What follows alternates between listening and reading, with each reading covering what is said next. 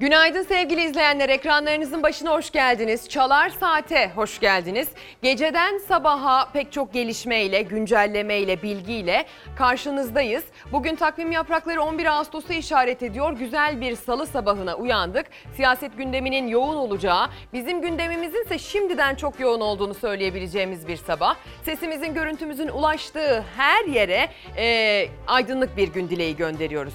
Kendimizi korumalıyız sevgili izleyenler. Kendimizi koronavirüsten korumalıyız.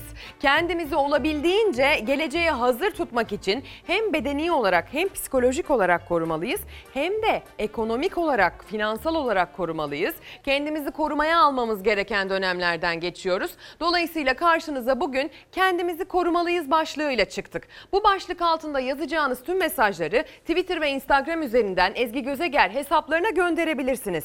Bugün özellikle koronavirüs ana başlığı üzerinde çokça hazırlığımız var. Konuyla ilgili özel bir e, konuğumuz da olacak açıkçası. E, ve bununla ilgili eğer varsa sorunuz koronavirüsle ilgili ki hala hepimizin kafasında cevaplanmayı bekleyen çokça soru var. O soruları bize yazıp gönderebilirsiniz. Hadi gelin biraz gazete gündemine bakalım. Sonrasında geceden sabaha neler yaşandı? Koronavirüs pandemisinin son durumu ne? Ve konuğumuz sorularımıza ne cevap verecek şeklinde akış yapacağız, akacağız. Ama sabah gazetesinden başlayalım. Bizi sahillere hapsedemezler. Başkan Erdoğan kimsenin denizinde gözümüz yok. Gelin Akdeniz ülkeleri olarak bir araya gelelim ve herkesin hakkını koruyan bir formül bulalım dedi diyor. Biliyorsunuz e, geçtiğimiz hafta içerisinde özellikle Ege Denizi ve Akdeniz üzerinde Yunanistan ve Türkiye arasında bir gerilim yaşandı. Bir karşılıklı Navtex verme, bir uyarı verme e, söz konusuydu. Bununla ilgili Yunanistan Avrupa Birliği'nin kapısını çaldı ve aslında Türkiye ile müza- müzakere aşamasında saman altından su yürütürcesine diyebileceğimiz şekilde Mısır'la bir anlaşma yaptı. Bizim Libya ile yaptığımız deniz üzerindeki anlaşmanın bir benzerini Mısır'la yaptı ancak çok da etik bir e, tavır sergileyerek, etik bir üslup kullanarak bunu yapmadı. Avrupa Birliği devreye girdi. Avrupa Birliği'nin e, sözcüsünden Stoltenberg'den açıklamalar geldi. Cumhurbaşkanı Erdoğan dünkü kabine toplantısından sonra konuyla ilgili bir açıklamada bulundu. Türkiye'nin hiç kimsenin hakkında hukukunda gözü yok ama bize de aynı anlayışla yaklaşılması lazım. Birkaç kilometre karelik adalar üzerinden bizi sahillere hapsetme girişimine rıza göstermeyeceğiz. Oruç Reis sismik gemimiz göreve başladı. Enerjide bağımsızlığımız için mücadele edeceğiz. Doğu Akdeniz'de sağduyu hakim olana kadar sahada ve diplomaside kendi planımızı uygulayacağız.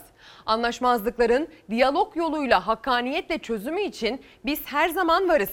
Salgın ve onunla bağlantılı siyasi, ekonomik, sosyal sorunların üzerine çöktüğü güçlere güvenenler hüsrana uğramaya mahkumdur den, e, dedi diyor. Cumhurbaşkanı Erdoğan için Sabah gazetesi manşetten vermiş bugün bu e, bilgiyi sevgili izleyenler. Hadi gelin e, Cumhurbaşkanı Erdoğan'ın dünkü kabine toplantısından sonra Akdeniz'de yaşanan gerilimle ilgili söylediği sözlere kulak verelim.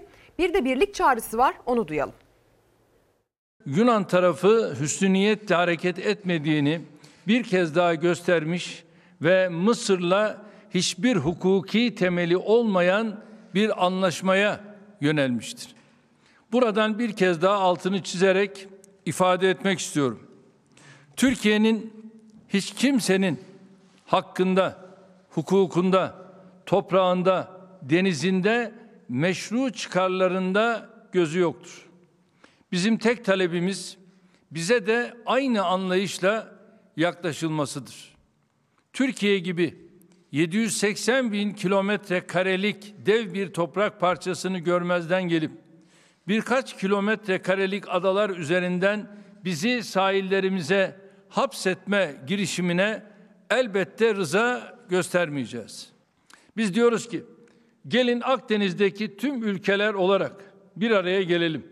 Herkes için kabul edilebilir, herkesin hakkını koruyan bir formül bulalım. Anlaşmazlıkların diyalog yoluyla ve hakkaniyet temelinde çözümü için biz her zaman varız ve hazırız. Sevgili izleyenler isterseniz Cumhurbaşkanı Erdoğan'a bu sözleri söyleten Doğu Akdeniz üzerindeki son duruma da detaylı bir şekilde bakalım. Ee, orada da suların ısındığını biliyoruz. Yunanistan'la Türkiye arasındaki suların ısındığını konuyla alakalı biliyoruz. Bununla alakalı az evvel de söylediğim gibi e, Avrupa Birliği'nden de Stoltenberg'den de bir ses yükseldi. E, ve tabii ki gazetelerde hem Cumhurbaşkanı Erdoğan'ın konuyla ilgili açıklamalarını hem de dünyanın bu konuyu nasıl konuştuğunu, nasıl gördüğünü taşıyor. İlk sayfalarına Cumhuriyet Gazetesi'nin de manşetinde aynı konu var. Doğu Akdeniz atağı manşetini atmış bugün Cumhuriyet. Sevr'in 100. yıl dönümünde tarihi adım Oruç Reis sahada Yunanistan alarmda. Oruç Reis sismik araştırma gemisi Türkiye'nin ilan ettiği Navtex kapsamında Rodos ve Meis adalarıyla Antalya Körfezi'nin yaklaşık 300 kilometre güney açıklarında araştırma faaliyetine başladı. Türk Deniz Kuvvetleri'ne ait gemilerin olası müdahalelere karşı hazır bekletildiği belirtiliyor. Ankara, Almanya'nın araya girmesiyle ertelediği Akdeniz'deki sismik araştırma faaliyetine Türkiye'yi karaya hapsetme amaçlı Yunanistan-Mısır anlaşmasının ardından başlamak kararı aldı.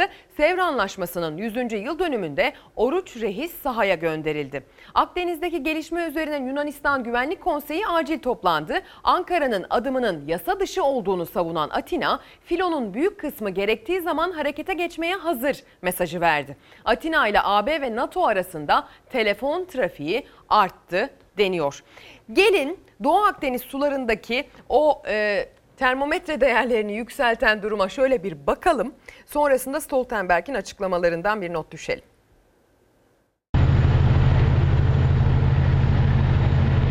Türkiye Doğu Akdeniz'de yeni Navtex ilan etti. Oruç Reis, donanma gemileri desteğinde belirtilen koordinatlarda çalışmalara başladı. Paniğe kapılan Atina, yardım için Avrupa Birliği ve NATO'ya koştu. Türkiye ve Yunanistan arasında Doğu Akdeniz krizi geçen hafta iki ülkeyi çatışmanın eşiğine getirdi. Devreye Almanya Başbakanı Merkel girdi. Tansiyon tam düştü derken Atina verdiği sözü tutmadı. Mısır'la deniz yetki alanlarının sınırlandırılması anlaşması imzaladı. Kendince Türkiye'yi Doğu Akdeniz'de devre dışı bırakmaya çalıştı. Yunanistan'la Mısır'ın yaptığı anlaşma da bizim için yok hükmündedir. Çünkü bu gene Türkiye'yi Doğu Akdeniz'de dışarıda bırakmaya ve bizi Antalya Körfezi'ne mahkum etmeye dönük bir hamle. Bizim bunu kabul etmemiz söz konusu bile değil. Ankara Atina'nın hamlesine yanıt vermekte gecikmedi. Barbaros Hayrettin Paşa sismik araştırma gemisi Kıbrıs'ın güneyinde Karpaz açıklarında sondaj çalışmalarına başladı. Türkiye'nin Yunanistan ve Mısır'a verdiği yanıt bununla da kalmadı. Bugün ve yarın Doğu Akdeniz'de yapılacak atış eğitimleri için Navtex ilan etti. Türkiye sabah saatlerinde yeni bir adım daha attı. Akdeniz'de araştırma çalışmaları yürütecek Oruç Reis sismik araştırma gemisi için yeni Navtex yayınladı. Duyurunun 23 Ağustos'a kadar geçerli olacağı vurgulandı. Yunanistan ve Mısır'a gözdağı verildi. İlanın ardından Oruç Reis savaş gemileri eşliğinde Antalya'dan yola çıktı. Belirtilen koordinatlara ulaştığını Bakan Dönmez duyurdu. MTA Oruç Reis sismik araştırma gemimiz Akdeniz'deki yeni görevi için Antalya'dan demir alarak çalışma yapacağı alana ulaştı. Türkiye'nin enerji bağımsızlığı için Akdeniz'de ve Karadeniz'deki çalışmalarımız aralıksız devam edecek. 83 milyon arkanda Oruç Reis rastgele. Ve biz bu meşru tepkiyi Yunanistan ve Mısır'ın yaptığı bu anlaşmaya karşı bir meydan okuma olarak destekliyoruz. Yalnız daha önceki olan şey başımıza gelmesin, Merkel'in ya da herhangi birisinin telefonuyla geri dönülmesin. Türkiye'nin kararlılığı karşısında Yunanistan telaşa kapıldı. Ordu izinleri iptal etti, alarm durumuna geçti. Başbakan Miçotakis, Milli Güvenlik Konseyi'ni acil gündemle topladı. Miçotakis, Avrupa Birliği Konseyi Başkanı ve NATO Genel Sekreterini aradı, yardım istedi. Yunan Dışişleri Bakanı ise Mısır ve Güney Kıbrıs Rum kesimi Dışişleri Bakanlarıyla telefonda görüştü. Ardından Ankara'yı suçlayan küstah açıklama yayınladı. Yunanistan herhangi bir şantajı kabul etmeyecektir. Egemenlik haklarını koruyacaktır. Türkiye Akdeniz'deki yasa dışı faaliyetlerine son vermeli. Atina bir yandan da kendince Ankara'ya karşı misilleme hamleleri atmaya kalkıştı. Türkiye'nin Navtex ilan ettiği bölgede karşı Navtex yayınladı. Ankara'nın ilanının geçersiz olduğunu öne sürdü. O bölgenin kendi kıta sahanlığı olduğunu iddia etti. Türkiye Atina'ya anında karşılık verdi. Bir Navtex daha yayınladı. Ankara Yunanistan'ı yetkisiz istasyon olarak tanımladı. Oruç Reis'in kendi kıta sahanlığı içinde arama yapacağını ve bu bölgedeki tek yetkinin Türkiye olduğunu bildirdi. Doğu Akdeniz'de sular ısınırken Almanya tansiyonu düşürmek için devreye girdi. Türkiye ve Yunanistan'a Doğu Akdeniz'de gerilimi tırmandıracak adımlardan kaçınma ve doğrudan görüşme çağrısı yaptı. Sevgili izleyenler mesajlarınız gelmeye başladı. Ben aslında Instagram'da son fotoğrafın altındaki yorumları okuyorum ama biraz fotoğraf paylaşmayı geciktirince önceki fotoğrafların altına düşüyor mesajlar. Ee, yaşça benden büyük olduğunu düşündüğüm izleyicilerimiz var. Ee, hem cinslerimden kilo ile ilgili, kıyafetle ilgili yani şekille ilgili mesajlar geliyor. Bir de bazı izleyicilerimizin yutkunmadan nefes almaya kadar e, konuşurken aslında e, ne kadar bizi detaylı izlediklerini anladığım mesajlar var. Onlara birazdan döneceğim. Ama bu haberle ilgili aktarmam gereken detaylar var. Çünkü şekil değil aslında içeriği ön planda tutuyoruz. Türkiye'nin Doğu Akdeniz'deki deniz yetki alanlarıyla alakalı e, biliyorsunuz bir tartışma söz konusu. Uluslararası bir tartışmaya dönüştü. Yunanistan mevzuyu NATO'ya taşıdı. NATO'dan da konuyla ilgili bir açıklama geldi. Hemen bu haberin ardından not düşmeliyim ki konu aslında eksik kalmasın. Genel Sekreter, NATO Genel Sekreteri Stoltenberg, Doğu Akdeniz'deki durum için müttefik dayanışması ruhuyla ve uluslararası hukuka uygun şekilde çözülmeli şeklinde orta yollu diyebileceğimiz tırnak içinde bir açıklama yaptı. Ee, ve bir barış daveti, bir e, yumuşatma şeklinde algılanabilir, yorumlanabilir aslına bakarsanız bu mesaj. Bir de Oruç Reis gemimiz var orada biliyorsunuz. Cumhuriyet Gazetesi de aslına bakarsanız konuyu bugün e, detaylı olarak Oruç Reis üzerinden e, değerlendirmiş ve manşetten görmüş. Ee, bununla ilgili Milli Savunma Bakanlığı Twitter'dan fotoğraflı bir paylaşım yaptı. Oruç Reis gemisini ve etrafındaki onu koruyan gemileri paylaştı. Türkiye'nin Doğu Akdeniz'deki deniz yetki alanlarında sismik araştırma faaliyetine başlayan MTA Oruç Reis araştırma gemisine Türk Deniz Kuvvetleri tarafından refakat ve koruma sağlanmaktadır dedi Milli Savunma Bakanlığı. Yani dosta güven düşmana bir e, gözdağı şeklinde, korku şeklinde bir açıklama olarak değerlendirilebilir konuyla ilgili yapılan bu açıklamada diyelim. Şimdi gelin mesajlarınıza bakalım. Twitter ve Instagram'dan görüyorum mesajlarınızı biliyorsunuz. Nesrin Karakoç Özdemir yani bir hemcinsim gönderiyor. Aslında çok güzel e, ifadeleri var benimle ilgili. Benim sunumumu çok beğendiğiyle ilgili. E, lakin kıyafet seçimlerim yanlışmış. Bir omuzu büzgülü ceket giymemeliymişim mesela. Yani bu kadar detaylarda boğulmaya gerek yok diye düşünüyorum. E, ama çok teşekkür ederim. Olumlu olumsuz hepsini alıp başımızın üstünde kabul ediyoruz. Onu da biliyorsunuz. E, bir diğer izleyenim Aylin Çakır. Zaman kazanmak adına ki yine yutkundum. Sürekli yutkunur vaziyeti alıyordunuz. Bu çok rahatsız ediciydi. Şimdi görüyorum ki bu konuda açığı kapatmışsınız. Hiç böyle bir dönemimi hatırlamıyorum ama yine de beni bu kadar dikkatli takip ettiğiniz için bile çok teşekkür ederim. Ee, kendinizi çok aştınız. Sizi çaba ve çalışmalarınızdan dolayı tebrik ediyorum. Başarılar diliyorum diyor.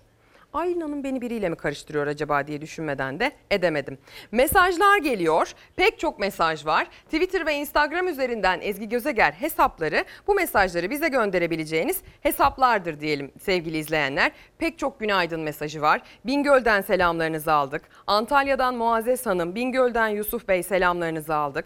Adana'dan Arzu Eratak yine her sabah olduğu gibi bizimle birlikte. Eee...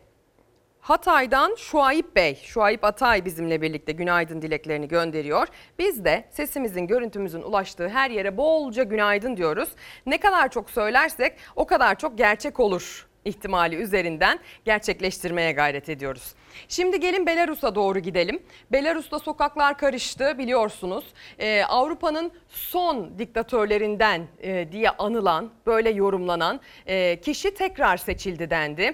Lukashenko e, tekrar seçildi. Bilgisi aslında resmi bir bilgi bile değildi. Aslında bir kesinliği bile yoktu bu bilginin. Ancak yine de sokakların karışmasına yetti bu durum. Sonrasında o karışan sokaklarda 3000 kişi gözaltına alındı.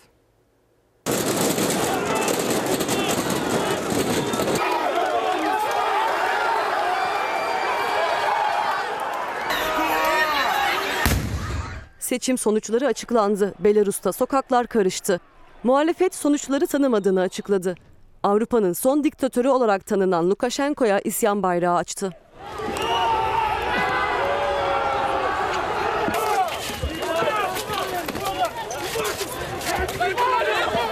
Belarus'ta halk devlet başkanlığı seçimi için sandık başına gitti. Muhalefet eski İngilizce öğretmeni Svetlana Tihanovskaya çevresinde kenetlendi. Alexander Lukashenko'nun 26 yıllık iktidarına son vereceklerine inanıyorlardı. Öyle olmadı. Lukashenko resmi olmayan sonuçlara göre %80 üzerinde oy oranıyla koltuğunu korudu. Seçime hile karıştığını iddia eden muhalifler sokağa çıktı. Meydanlar bir anda insanlarla doldu taştı. Caddeler kapatıldı. İnternete erişim durdu. Dün yaşanan olaylarda bir kişi polis aracının altında kalarak can verdi. İçişleri Bakanlığı 3000'den fazla kişinin gözaltına alındığını açıkladı. Bir yandan göz yaşartıcı gaz, bir yandan plastik mermi. Polis müdahalede şiddetin dozunu hiç düşürmedi. Aralıksız devam eden şiddet olaylarında bir göstericinin daha hayatını kaybettiği açıklandı. Yaralı göstericilerin sayısı bilinmiyor. Gözaltı korkusuyla göstericiler hastaneye gitmek yerine birbirlerine yardım ediyor. Seçimi kendisinin kazandığını söyleyen muhalif lider Tihanovskaya sonuçları tanımadığını açıkladı. Oyların yeniden sayılmasını talep etti. Lukashenko'dan iktidarı barışçıl yoldan bırakmasını istedi. Bu sırada Belarus Devlet Güvenlik Komitesi Başkanı muhalif lider Tihanovskaya'ya yönelik suikast ihbarı aldıklarını ve engellediklerini açıkladı.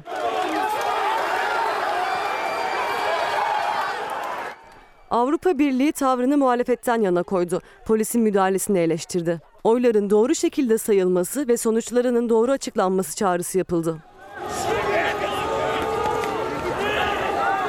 Beyaz Saray'dan da Belarus hükümetine tepki geldi. Yapılan açıklamada protestolardan endişe duyulduğu dile getirildi. Polisin aşırı güç kullanmasından dolayı yaşananları kınıyoruz denildi. Ciddi bir karışıklık söz konusu Belarus'ta sevgili izleyenler. Gelin biz şu anda dikkatimizi, kameralarımızı koronavirüs gündemine çevirelim. Sonrasında Türkiye'den ve dünyadan gelişmeleri aktarmayı sürdüreceğiz. Koronavirüs özelinde bir uzman konuğumuz olacağını da söylemiştim. Yine aynı adreslerden Twitter, Instagram Ezgi Gözeger'den e, sorularınızı gönderebilirsiniz. Çok yetkin bir ağızdan bu sorulara cevap bulma şansına da sahip olacaksınız diyelim. Fahrettin Koca'nın, Sağlık Bakanı'nın e, dün paylaştığı tabloya bakalım. 10 Ağustos'un tablosuna baktığımızda test sayısının yine 60 binin üzerinde olduğunu görüyoruz. 63 bin, 62, 61 bin, 62 bin şeklinde yani aşağı yukarı 3 ile 1 arası 62 ile 61 arası bir seyirde gidiyor. Son 3 gündür 60 binin üzerinde test sayıları. Hasta sayısı 1193 olarak gerçekleşti. 10 Ağustos'ta vefat sayısı 14. Hepsine Allah'tan rahmet diliyoruz. Geride kalanlarına sabır diliyoruz. İyileşen sayısı ise e, tespit edilen yeni hasta sayısının üzerine çıkarak 1100 211 olarak gerçekleşiyor. 10 Ağustos tarihinde. Hastalarda zatürre oranı %8,2, ağır hasta sayısı 603 olarak veriliyor tabloda. Fahrettin Koca son tabloyu yine Twitter'dan paylaştı ve bu paylaşımında şöyle bir değerlendirmede bulundu. Test sayımız salgın boyunca en yüksek olduğu seviyeye yakın. 60 yaş ve üzeri aktif hastaların toplam hasta içindeki oranı ülke geneline bakıldığında %20-25 aralığında seyrediyor. Gümüşhane ve Uşak'ta ise %35 ile bu açıdan en yüksek orana sahip denmiş. Şimdi e, Ankara'ya doğru çevireceğiz kameralarımızı. E, çünkü stüdyomuzda konuğumuz var sevgili izleyenler. E, Esin Şenol bizlerle birlikte olacak. Kendisi Gazi Üniversitesi'nde enfeksiyon hastalıkları e, bölümünde öğretim üyesi. E, konuyla ilgili çok yetkin bir ağzı olduğunu biliyorsunuz. Takip ediyorsanız eğer siz de. Biz de yakından takip ediyoruz kendisini. Kendisine soracak sorularımız var. Öncelikle hoş geldiniz, günaydın diyelim hocam. Nasılsınız? Günaydın, günaydın, hoş bulduk. Ee, hocam bu 60 yaş üzerinin e, oranlarını paylaştı Sağlık Bakanı Fahrettin Koca. Ülke geneli için 20-25 aralığı dedi. İki farklı şehir içinse %35 gibi bir oran verdi. 65 yaş değil 60 yaş demesi dikkat çekiyor. Aktif hasta vurgusu dikkat çekiyor. Bir de tabii ki e, son dönemde çok tartışılan bir yaş grubu olduğu için e, kısıtlamaları dolayısıyla e, ne anlama geliyor Sağlık Bakanı'nın bu açıklaması? Aslında e, tabloya baktığınız zaman görebileceğiniz çok az şey var. Görebileceğiniz şeylerin bazılarına parça parça Sayın Bakan cümleler ekliyor. Bizim merak ettiğimiz alt kırılımlardan bir tanesi yaş aralıklarına göre dağılım. Ee, ancak net bir veri değil bu. Gene de şeyi gösteriyor. Bizim aktif e, genç nüfus grubumuz hala en çok enfekte olan ve onların bulaştırmasıyla da e, yaşlılarımız hastalanıyor. Bu arada tabii ki yaşlılarımız yaz nedeniyle, açılışlar nedeniyle, gelenek ve görenekler nedeniyle toplu bir araya gelmeler dediğimiz düğünler, cenaze evleri, toplu ibadet gibi süreçlerden de etkileniyor diye düşünüyoruz. Ama daha fazla veriye ihtiyaç var kuşkusuz bütün yaş kırılımları için. O zaman müsaade ederseniz Türkiye'de koronavirüsle ilgili gerek Sağlık Bakanı'nın gerek en yetkili ağız olan Cumhurbaşkanı'nın açıklamalarına, son sayılara, son verilere bir bakalım. Sonrasında onun üzerinden soru cevap tartışmaya devam edelim. Abi maskeyi burnunuza da geçirir misiniz? Maalesef maskesini takmayan veya maske bulundurup da çenesinin altında barındıran vatandaşlarım var. Yanlış yapıyoruz. Bütün bunlar bize bir şeyi ikaz etmeli. Allah göstermesin.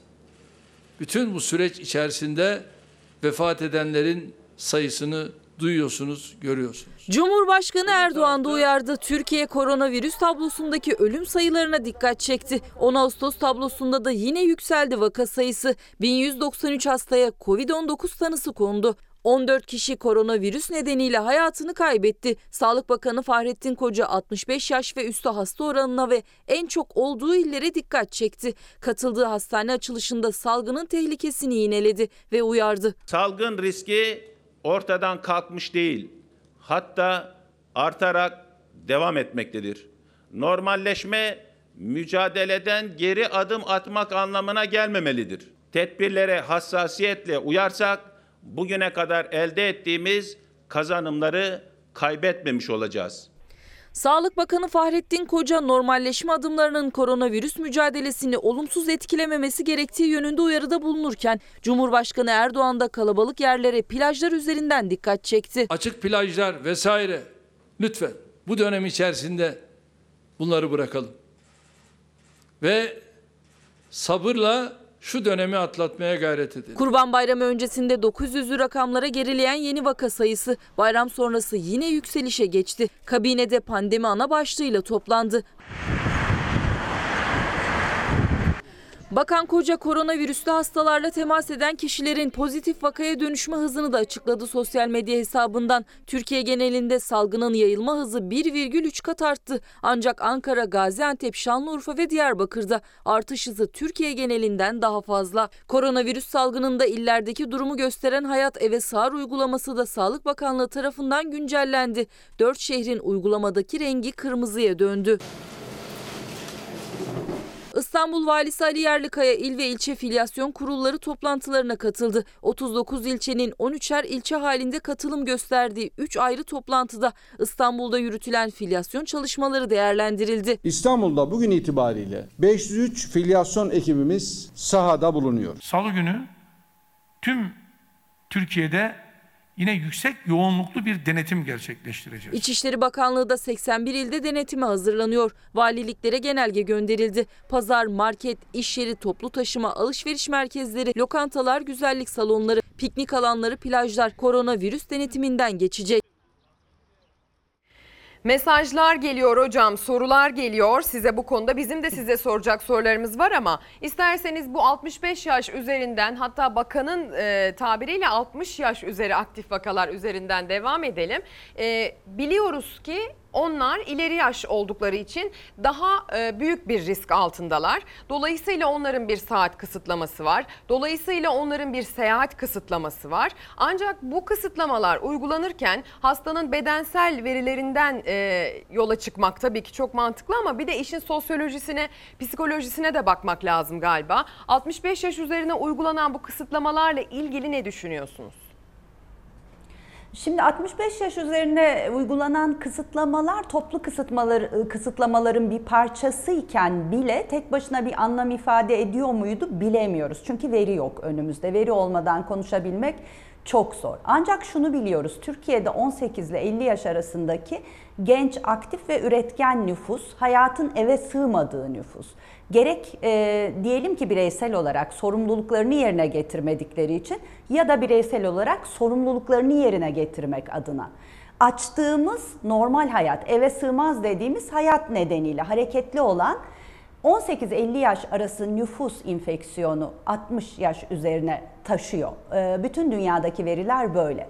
Bizde verinin e, bulaşmadaki indeks vaka dediğimiz ilk vaka kim? Ee, en çok hangi ortam, e, sıcak nokta bunları bilmediğimiz için yorum yapmak birazcık e, yüzeyel kalacak. Ama şunu söyleyeyim. 60 yaş üzerini sakınma nedenimiz onlar bulaşmaya daha duyarlı oldukları için. Yani eve bir kişi geldiği zaman, toplu taşımaya bindikleri zaman bulaşmaya daha duyarlılar. Ama bulaştırıcılık açısından daha yüksek bulaştırıcı değiller. Biz kısıtlamayı kime yapmalıyız? Bulaştırıcılığı yüksek olan grubun hareketliliğini %50 kadar engellersek ancak bu verileri daha sağlıklı bir biçimde önümüze koyabileceğiz. Aslında veri hep söylüyoruz bunu. Eriştiğimiz veriyi yorumlamak zaten çok güç. Hani e, öne çıkan e, mesajlar üzerinden bir takım spekülatif yorumlar yapıyoruz. Ama 20'den sonraki kısıtlamanın bir işe yaradığını bize gösterecek tek şey modellemecilerin yapacağı hareketlilik çalışmaları. Çünkü şunu biliyoruz, sosyal hareketliliği %50'nin üzerinde azaltmazsanız salgının gidişatına hiçbir etkisi yok bu konunun. Azaltıyorsa 20'den sonra 60 yaş üzerini kısıtlamak o zaman bu e, anlamlı bir veri haline gelir. Yani Türkiye'nin artık bu tablodan çıkıp bu tabloya yansıyan ve yansımayan verileri model üzerinden konuşması lazım ve şeffaf bir şekilde ve bütün bilim insanlarına açık bir şekilde görülebilecek ve yorumlanabilecek bir şekilde paylaşması lazım.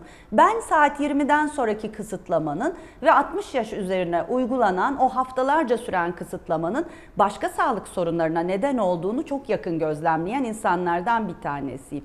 Çünkü kronik stres sendromundan tutun kemik eklem hastalıklarına ve evde bekledikleri için biriktirdikleri ve maalesef kayıplara giden hastalıklarına kadar. Onun için her şeyin aslında ortaya koyduğunuz her şeyin e, bir bireysel boyutu, bir toplumsal boyutu, bir de modelde işe yarayıp yaramadığının gösterilmesi gerekiyor.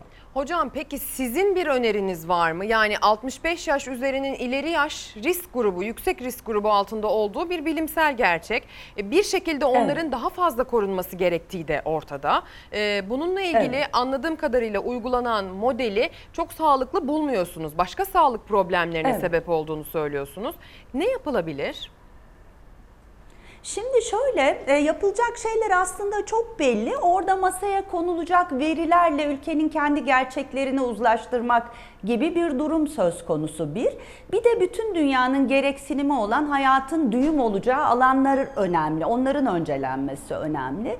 Sağlık sistemlerinin bir an önce normal çalışacak hale getirilmesi, bazı sağlık merkezleri ve hastanelerin e, özellikle ileri yaş ve risk gruplarına bakım verecek hale getirilmesi önemli. Aslında dünyadaki veriler şunu bir ortaya koydu Ezgi Hanım. E, yaştan daha bağımsız olarak yaş hastalanma e, sıklığını artırıyor, şiddetli hasta olma sıklığını artırıyor. Bu bir gerçek. Ama yaştan bağımsız bir başka gerçek var.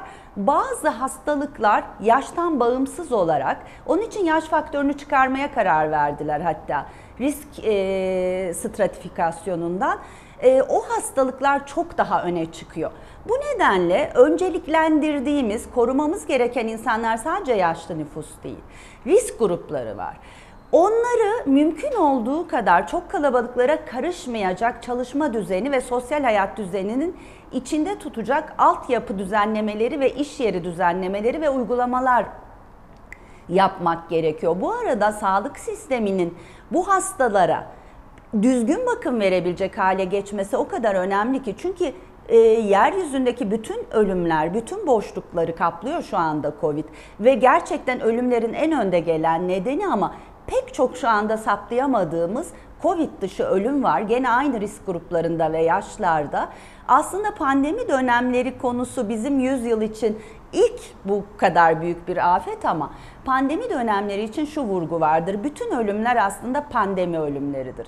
Dolayısıyla hayatın düğüm olacağı alanlarda önceleyerek sosyal hareketliliğin en yoğun olduğu grup ve e, öncelikli olmayan alanlarda kısıtlamalara gidilmesi gerekir ve modellemelerle, vardiyalı sistemler vesaireyle toplu taşıma düzenlemeleriyle yönetilmesi gerekir. Şimdi turizm açılınca tabii insanlar sahillerde. İşte e, turizm teşvik edilince herkes e, algı anlamında bir sorun olmadığını e, düşünüyor. E, o orada bu kadar kalabalıklar bir araya gelirken evlerinde hiç sahile inmeden bekleyen ya da köylerinde e, genele karışmadan çekince duyan insanlar başka insanlar yüzünden büyük riske giriyor. İstediğiniz kadar saat kısıtlaması koyun. O insanlar bu insanların evlerine girip çıkıyor sonuçta. Zaten salgının ilk başlarında şöyle durumlarla da karşılaştık. Ee, Bunların haberlerini de hatta ekrana yansıttık. Evinden hiç çıkmayan 65 yaş üstünün bir şekilde evinde koronavirüsü kaptığına da aslında ülkecek şahitlik ettik. Haberlerimizde aktardık. Ee, Ben bir de açıklamalarınızdan şunu anlıyorum hocam. Bu soruya çok kısa bir cevap rica edeceğim. Sonra reklam arasına gideceğiz. Reklamdan döndükten sonra izleyicilerimizin sorularıyla da devam etmek istiyorum ama anladığım kadarıyla verilen rakamsal bilgileri yeterli bulmuyorsunuz.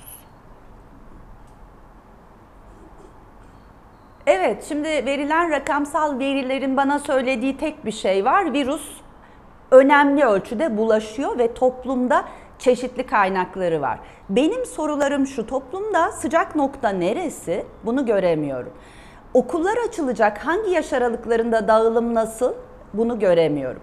Bunları görememek e, bireysel bir sorun olabilir. İnşallah masada vardır. Masada var ve modellemede kullanılıyorsa modellendiği zaman görürüm diye düşünüyorum. Ama modellemeden yapacağınız kısıtlamalar hem bir işe yaramayıp hem de başka alanlarda hayatın düğüm olmasına neden oluyor.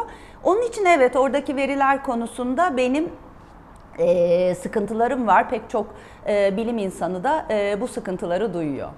Tamam hocam çok teşekkür ediyorum. Devam edeceğiz. Gerek verilerle ilgili, verilerin son dönemdeki bir takım değişimleriyle ilgili, e, okullarla ilgili, aşı gelişmeleriyle ilgili e, ve aslında biraz kişisel birkaç sorumla da ilgili devam etmek istiyorum. İzleyicilerimiz de sorularını gönderiyorlar. Twitter ve Instagram üzerinden Ezgi Gözeger hesaplarınızda sorularınızı gönderebilirsiniz. Konuğumuz Doktor Esin Şenol, konusunda uzman isim. Sorularınızı ben kendisine yönelteceğim. O da cevaplamaya e, cevap cevaplamak için karşımızda. Çok teşekkür ediyoruz kendisine. Şimdi kısa bir reklam arası veriyoruz. Sonrasında konuğumuzla devam edeceğiz. Günaydın sevgili izleyenler. Ekran başına tekrar hoş geldiniz. Çalar Saat'te bugün kendimizi korumalıyız başlığıyla karşınızdayız. Ee, yönetenler uyarıyor, uzmanlar uyarıyor. Maske, mesafe, temizlik diyorlar. Sosyal mesafe konusunda özellikle en başarısız olduğumuz konu olarak uyarı yapıyorlar. Ee, bizim Tabii ki devlet eliyle korunmamız gerekiyor. Pek çok farklı açıdan sosyal haklarımızın bizi korumaya yönelik düzenlenmesi gerekiyor ama neticede iş kendimizde bitiyor. Kendimizi korumamız gerektiğini düşünüyoruz. Özellikle pandeminin pek çok ülkede ikinci dalga diye nitelendirildiği bir seviyede. Türkiye'de ise birinci dalganın ikinci piki şeklinde yorumlanan durumda olduğumuz için kendimizi daha fazla korumamız gereken günlerden geçiyoruz. Dolayısıyla konuyla ilgili bir konuğumuz var. Ee, Esin Şenol şu an hazır bizi Ankara Stüdyosu'nda stüdyoda bekliyor. Kendisiyle pek çok soruyu yanıtlamaya gayret ettik e, öncesinde. Siz de reklam arasında sorularınızı bize göndermeye devam ettiniz. İsterseniz onlardan hemen bir iki tane soru sorayım. Hocamdan da kısa kısa cevaplar rica edeyim ki daha fazla soru sorma şansım olsun. E, biliyorsunuz 65 yaş üstü üzerinden bir konuyla başlayıp devam etmiştik. Oradan bir e, soru yönelteyim ve kısa bir cevap alayım. E, Alev Hanım bir soru göndermiş Ankara'dan. Aramızda 1-2 ay fark var ya da 1-2 yaş fark var. Hani 1-2 ay ya da 1-2 yaş farkla 65 yaş sınırına giriyoruz diyor. Biri kısıtlı diğeri serbest. 65 yaş ve 74 yaş arası e, orta yaştan yaşlılığa geçiş yaşıdır. Düşkünlük genelde 75 yaş ve üzerinde başlar. Kurallara uyan bilinçli kişiler olarak biz kısıtlı olmamalıyız diyor. Bu konuda ne düşünüyorsunuz? Kendilerinin daha dikkatli, dolayısıyla daha serbest olmaları gerektiğini düşünüyorlar hocam. Tamamen katılıyorum Alev Hanım'a. Bir tıp hekimi olarak tamamen katılıyorum. Üstelik kronik hastalıklar ve aşılama konusunu çok irdelemiş bir tıp hekimi olarak katılıyorum. O sizin fiziksel olarak tümüyle sağlıklılığınız ve damar yaşınızdır aslında yaşlanmak. Birazcık da e, mental durumunuzdur, üretkenliğinizdir. Dolayısıyla e, söylediğim gibi e, CDC dediğimiz komitede yaş faktörünü çıkararak ek hastalıklar faktörünü risk e, tanımlamasına yerleştirdi. E, ileri yaş çok önemli bir e, şiddetli geçirme dönemi ama yaş faktöründen çok daha önemli olan risk faktörü. Mesela bir sigara içicisi olmanız sizi çok daha yüksek bir riskte bırakır yaşlılardan. Bir soru daha sorayım hocam. Ee, aslında biraz e, kişisel bir soru ama bu kadar o kadar çok bu tarz e, vaka var ki Özlem Karakaş sormuş. Korona testlerinin yanılma payını soruyor öncelikle ve diyor ki bir kişi yapılan 3 testten ilkinde pozitif sonuç alıp diğer ikisinde negatif sonuç alıyorsa hasta nasıl değerlendirilmeli? Negatif mi, pozitif mi? Şimdi şöyle bir şey var. Bir testin doğasından kaynaklanan sorunlar var. Onun için en idealini kursanız bile birinci testte yüzde 60-70, ikinci testten itibaren yüzde 90'lara çıkıyor. Yani iki tane test yaptığınız zaman yakalama şansınızı artırıyorsunuz. Ama bir de kullanılan test o ülkenin kullandığı, o laboratuvarın kullandığı test diye bir gerçek var. Hastalığın dönemi var. Ne kadar belirtili olduğunuz var. Belirtilerin ilk 5 günü içinde test çok daha yüksek oranda pozitif çıkıyor. Yani özetleyecek olursak %40-50 civarında bir duyarlılıktan bahsettiğimiz için Londra'daki bir modelleme şunu söyledi zaten. Siz en güzel testlemeyi yapsanız ve tablolara onların sonuçlarını yerleştirseniz bile orada çıkan aktif vaka sayısı rakamlarını 3.62 ile çarpmalısınız dedi. Bu bizim e, en ideal koşullardaki testlerimiz için. Demek ki testleme stratejisiyle ve hangi kiti kullandığımızla ilişkili olarak bu rakam çok daha büyük olabilir. Yani 5 ila 10 misliyle çarpmanız gerekebilir orada gördüğünüz rakamları. Bir soru daha var. Diyor ki bir izleyicimiz, diyelim ki ben pozitif test sonucu aldım, tedaviye cevap verdim. Negatif test sonucunu da aldıktan sonra ne kadar zaman içinde insan içine karışmalıyım? Aslında kuralımız şu, e, siz test ile pozitif sonuç aldıysanız 14 gün kalmalısınız izolasyonda. Ama e, dünyadaki bilimsel komitelerin söylediği aslında e, siz e, çok şiddetli hastalık belirtileri göstererek saptanmış test pozitif bir kişiyseniz bu sürenin 3 haftaya kadar uzatılması gerektiği ve gözlem koşullarında bazen test iki tane testi negatif bulduğumuzda 7. günden itibaren mesela biz sağlık çalışanlarında bunu yapıyoruz. Tekrar hayata karışması ama çok dikkatli biçimde maskesiyle ve korunarak karışması gibi e, bir takım tanımlamalar var. Ancak şunu söyleyeyim test pozitifse tedavi aldım ve iyileştim konusuna da bir açılım getireyim. Test pozitif olanların büyük bir kısmı belirtisiz ve bulgusuzsa zaten iyileşiyorlar. Yani tedaviye çok da gereksinim duymadan %80-85 oranında sadece test pozitifse ama belirtili ve bulguluysa onlar özel koşullar altında riskleri değerlendirilerek ve hekim kararıyla, sağlık sistemi kararıyla ya hastanede ya da hastane dışında bazı tedaviler alabiliyorlar. Kan sulandırıcılar ve bazen gerekirse oksijen gibi destekleyici tedaviler başta olmak üzere. Biraz hastanın kendisine, kişisel durumuna göre de e, değerlendirmeler değişiyor galiba anladığım kadarıyla hocam. Evet, evet. Siz de evet. bir öğretim üyesisiniz. Bir öğrenciniz soruyor. Burak Enes Ertürk. Ben tıp fakültesi 3. sınıf öğrencisiyim. Bu sene hastaneden hocalarımız gelip ders anlatacak. Bunlarla ilgili herhangi bir tedbir alınacak mı? Bir sınıfta virüs çıkarsa o filyasyon ağı o kadar genişletilip test artı karantina uygulanabilecek mi? Evet bizim şimdi fakülte açılışıyla ilgili ciddi sorunlarımız var. Sürekli de kendi içimizde toplanıp duruyoruz. Aslında bazı esneklikler verdiği yok. İstersek online götürebilecek durumdayız. Ama tıp fakültesi öğrencileri için bir takvim çıkarmaya çalışıyoruz. Tabii gönül isterdi ki ülkedeki toplumsal yayılım kontrol altına alınabilmiş olsun. Kontrol altına alınabilmiş olmasını biz verilerde görelim ve emniyetli bir şekilde görelim ve güvenli verilerde görelim. O zaman Burak'ın söylediği filyasyon ağını da sadece açılmış olan üniversiteler ve okullar için kullanabilelim. Burak çok haklı. Şu anda toplumda yayım öyle bir noktada ve o kadar çok sıcak noktamız var ki ve nereler olduğunu bizlerin bilemediği sıcak noktalar var ki Burak çok haklı. Oraya filyasyon yetecek mi? Zaten o eğrinin ve o tablonun bize gösterdiği en önemli şey şu toplumdaki odakları kontrol edebiliyorum dediğinizde vaka sayısı azalmaya başlıyor.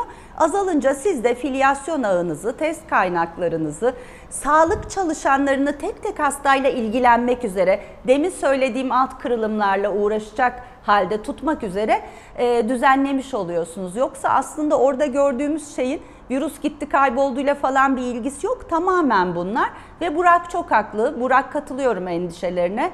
Ee, şu anda filyasyonu çok meşgul tutacak çok sayıda temaslı ve çok sayıda açık noktamız var. Çok haklısın. Biz de bunun egzersizlerini yapıyoruz. İsterseniz izleyicimizin sorusundan o zaman eğitim konusuna şöyle bir açılım yapalım. Çünkü aslında sadece tıp fakültesi öğrencileri değil tabii ki onlar temaslı doktorlarla birebir e, ders alırken temas etme riskinden bahsediyorlar ama e, toplumda da sonbahar yaklaştıkça okulların açılacak olmasıyla ilgili bir e, tedirginlik hakim. Öğrenciler, veliler, eğitim camiasının çalışanları bu konuda gerçekten çok tedirginler. Konuyla ilgili milyonlarca kişi okullar ne zaman ve nasıl açılacak sorusunun cevabını bekliyor. E, fakat yanıtlar bir türlü netleşmiyor hocam. Konuyla ilgili derlediğimiz haberi izleyelim. Sonra sonbahar ve okullar konusuna gelelim. Salgında uzaktan eğitim sırasında özel okullarla kamu okulları arasında ciddi bir eşitsizlik yaşandı. Telafi eğitimi kararı ile birlikte özel okulların erken açılması bu eşitsizliği daha da derinleştirecek. Eğitim senin endişesi eşitsizliğin daha da büyümesi. Özel okullarda yüz yüze telafi eğitimi 17 Ağustos'tan itibaren başlıyor. Devlet okullarında okuyan öğrenciler içinse tarih 31 Ağustos olarak açıklanmıştı. Okullar açılacak mı? Açılırsa hangi şartlarda olacak kimse bilmiyor. Milyonlar bu sorunun yanıtını arıyor. Vaka sayılarının 1200'lere ulaştığı gerçeklikte özel okullarda telafi eğitimi kararı öğrencilerin, öğretmenlerin, eğitim emekçilerinin, velilerin kaygılarını arttırmaktadır. Şimdi okullar açılmasın e, denilebilir. Evet okullarla ilgili riski ortadan kaldırmış olursunuz.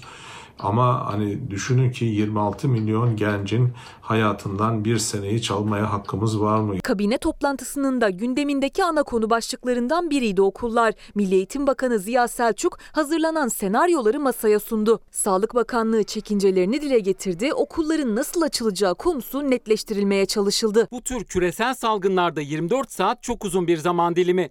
Bu süreçte kaçınılmaz olarak hızla yeni tedbirlerin, kararların alınması ve bu sürecin yönetilmesi çok önemli. Önümüzdeki günlerde Milli Eğitim Bakanımız Bilim Kurulu'nun önerilerini de dikkate alarak yeni açıklamalar yapacaktır. AK Parti Genel Başkan Yardımcısı Mahir Ünal okullarla ilgili alınacak yeni kararların sinyalini verdi. Koronavirüs salgını ile birlikte uzaktan eğitime geçen ülkeler arasında dünyada sadece Türkiye ve Çin'in başarılı olduğunu söyledi. Ünal'ın bu sözleri uzaktan eğitimin kalıcı hale gelmesi konusunda bir kapı araladı. Bu işi e, durdurmak kolay değil ama eskisi gibi okulları da açmak sağlık açısından ciddi risk taşıyor. Okullarda ne yaparsak yapalım risk yok olmayacaktır. Yani risk hep olacaktır. Ama şöyle de düşünelim o risk her yerde var. Okulların açılması konusunda Milli Eğitim Bakanlığı'nın elinde farklı senaryolar var. Ancak ağırlık kazanan formül illerdeki salgın seyrine göre adım atmak. Öğrenciler, öğretmenler, veliler, servisler hepsi bu adımı bekliyor. Öne çıkan görüşe göre her ilde hatta ilçede okullar farklı takvimlerle açılabilir. Vaka sayılarının yüksek olduğu yerlerde ders zili daha da geç çalabilir. Okullarda da olanaklar açısından ciddi farklılıklar ve eşitsizlikler bulunmaktadır. Tam da bu yüzden toptancı kararlar alınmamalı. Asıl olan özel okul sahiplerinin gereksinimleri değil, elde edecekleri kazanç değil, öğrencilerimizin, eğitim emekçilerinin, öğretmenlerin, toplumun sağlık hakkıdır. Eğitim Sen tabii ki hak boyutunda değerlendiriyor. Özel okul öğrencileriyle devlet okulu öğrencileri arasındaki fırsat eşitsizliğine dikkat çekiyor. Böyle bir durum öne sürüyor. Eğitimcilerin aynı zamanda sağlık hakkı üzerinden bir savunma e, durumu var kendisinin. Ama tabii ki tıbbi olarak konuğumuza sorularımızı yönelteceğiz. Okulların açılmasıyla ilgili bir risk söz konusu. E, yani aslında çok kabaca e, baktığımız zaman uzmanı olmadan bile baktığımız zaman taşıyıcı olma ihtimalinin risklerinin çok yüksek olduğu söylendiği çocukların bir arada olduğu ve nispeten kontrolsüz olduğu okullarda risk faktörü artacağı benziyor hocam. Bununla ilgili gidişatı nasıl değerlendiriyorsunuz? Hala gerçi bir netlik yok ama netlik bu zamana kadar sağlanmış olmalı mıydı? Yani netlik sağlanınca çünkü hazırlıklar tamamlanacak ya da acaba bölgesel mi değerlendirme yapılmalı? Ne düşünüyorsunuz? Ee, Şimdi burada çok yanlış cümleler kurularak bir takım tartışmalar yürütülüyor. Önce onu söyleyeyim. Ee, Bir tanesi ne zaman açarsak açalım bu virüs riski bitmeyecek.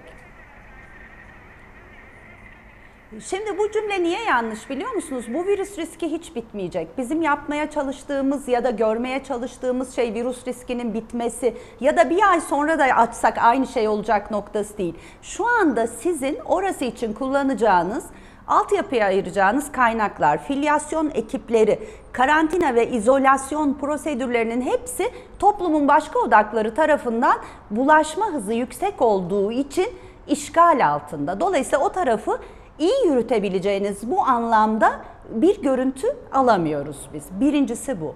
İkincisi bizim burada ihtiyacımız olan hazırlık ve veri şu. Türkiye'deki bulaşma dinamiklerine, yaş gruplarına göre bu bulaşma dinamikleri nasıl farklılık gösteriyor? Deminki 60 yaş üstü örneğinde olduğu gibi. Yani 5-9 yaş arasındaki çocukların kaçı karşılaştı? Anne babasından mı aldı, anne babasına mı götürdü? Bütün bu verilerin ortaya konulması lazım. Dün hem Amerika'nın kuruluşu ki Amerika'da bence salgını çok kötü yönetiyor. En azından bilimsel olarak değilse de politik olarak çok kötü yönetiyor ve Avrupa'nın bütün ülkeleri için hazırlanmış rehberlere bakıyorum. Bütün bu yaş kırılımlarını görüyorsunuz. 5-9 yaş arasındaki çocuklar mesela Güney Kore çok güzel bir modelleme çıkardı. Diyor ki 5-9 yaş arası çocuklar infeksiyona az duyarlı, infeksiyonu da az bulaştırıyor. Onun için onlar indeks vaka değil yani onlar eve götüren vaka değil, evde tesadüfen hastalananlar. Şimdi bu veriyi ortaya koyduğunuzda şunu söyleyebiliyorsunuz. Ben sınıf kapasitesini azaltarak okullarda havalandırma sistemini düzenleyerek e, ve çocukları e, vardiya usulü getirerek önce anaokullarından başlayabilirim. Ama biz bu veriye sahip değiliz. Bu söylemeye çalıştığım şey bu. Bu risk bitmeyecek lafı bu anlamda yani filyasyon sistemlerini o tarafa ayıramayacağız.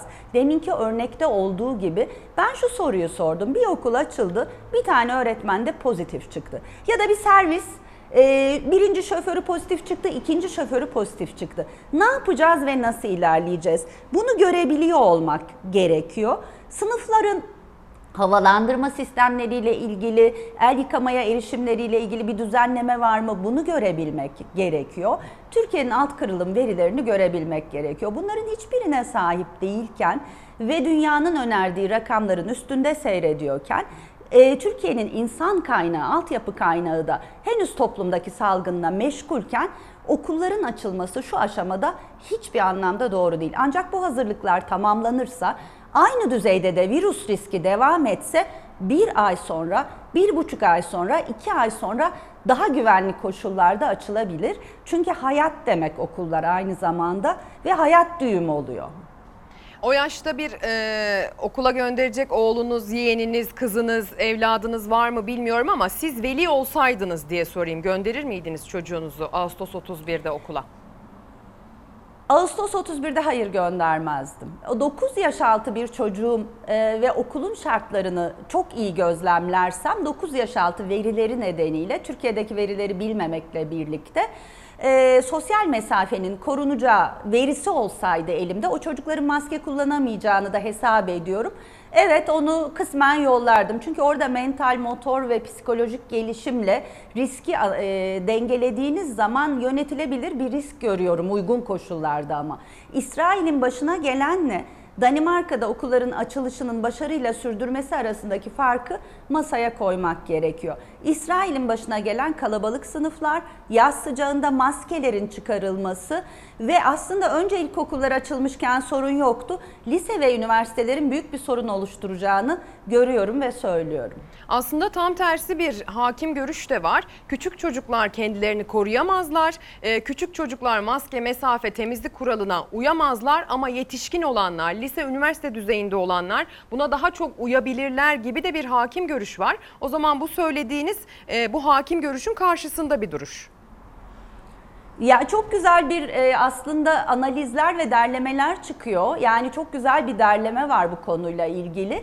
E, elde avuçta ne varsa derlemişler. Onu söyleyeyim size. Bir sahadaki durumu irdelemişler. Yani açanlar, yürütebilenler ve yürütemeyenler iki yapılmış bulaşma dinamikleri çalışmalarını dünyanın çeşitli ülkelerinde derlemişler ve 9 yaş altında evet sosyal mesafe korunamıyor, maske kullanamıyorlar. Sınıf kalabalık olmamak ve sınıfın altyapısı iyi hazırlanmak koşuluyla bu çocuklar bulaşmaya daha az duyarlı. Bu nedenle de infeksiyona da daha az duyarlı. Bu nedenle de üst yaşlardan daha az bulaştırıcılar. Bu nedenle risk yarar analizi yapmak lazım artık. Mental motor gelişiminde daha ön plana çıktığı düşünülecek olursa güvenlik koşulları, fiziksel koşulları iyi olan yerlerde eğitim süreci sürdürülebilir gibi bir görüş var. Bu netleşmiş bir görüş aslında. Burada bir görüş farkı yok yani.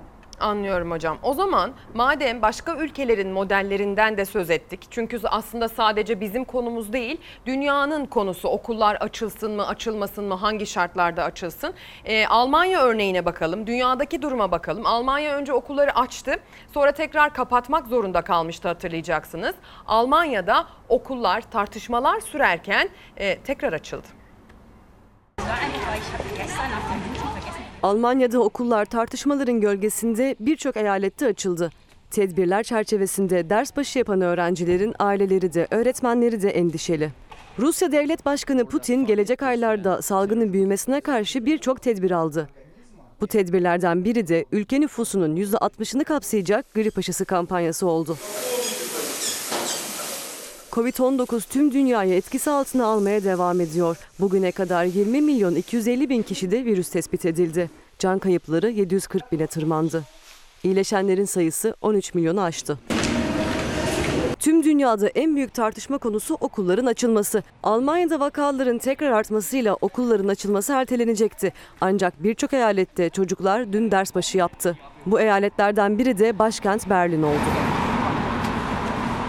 Berlin'de öğrenciler ders sırasında maske takmak zorunda değil. Ancak sınıflarda her öğrenci aralarında 2 metre mesafe olacak şekilde sıralara oturacak. Okul koridorlarında ise maske takmak zorunlu. Bir dizi önlem alınsa da velilerin ve öğretmenlerin çoğu okulların açılmasından dolayı endişe duyuyor. Rus lider Putin ülkesini korumaya aldı. Hükümete koronavirüs tedbirleri çerçevesinde birçok talimat verdi.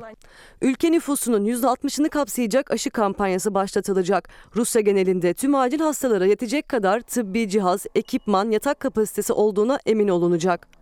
Üzerinde çalışılan COVID-19 aşısı tescil edilirse ülke pazarına yeterliliği kontrol edilecek. Ülkedeki tüm eksikliklere dair rapor Başbakan Mihail Mishustin tarafından 1 Ekim'e kadar hazır olacak. Vakaların arttığı Paris'te Fransa hükümeti maske takma zorunluluğu getirdi. Paris'ten gelen görüntüler insanların büyük çoğunluğunun kuralı uyduğunu gösterdi. Ancak maske takmayarak sokaklarda gezen insanlar da kameralara yansıdı. İngiltere'den sonra Belçika'da da kumsallar endişe verecek kadar kalabalıktı. Hava sıcaklıklarının 30 dereceyi geçmesiyle plajlar doldu, sosyal mesafe unutuldu.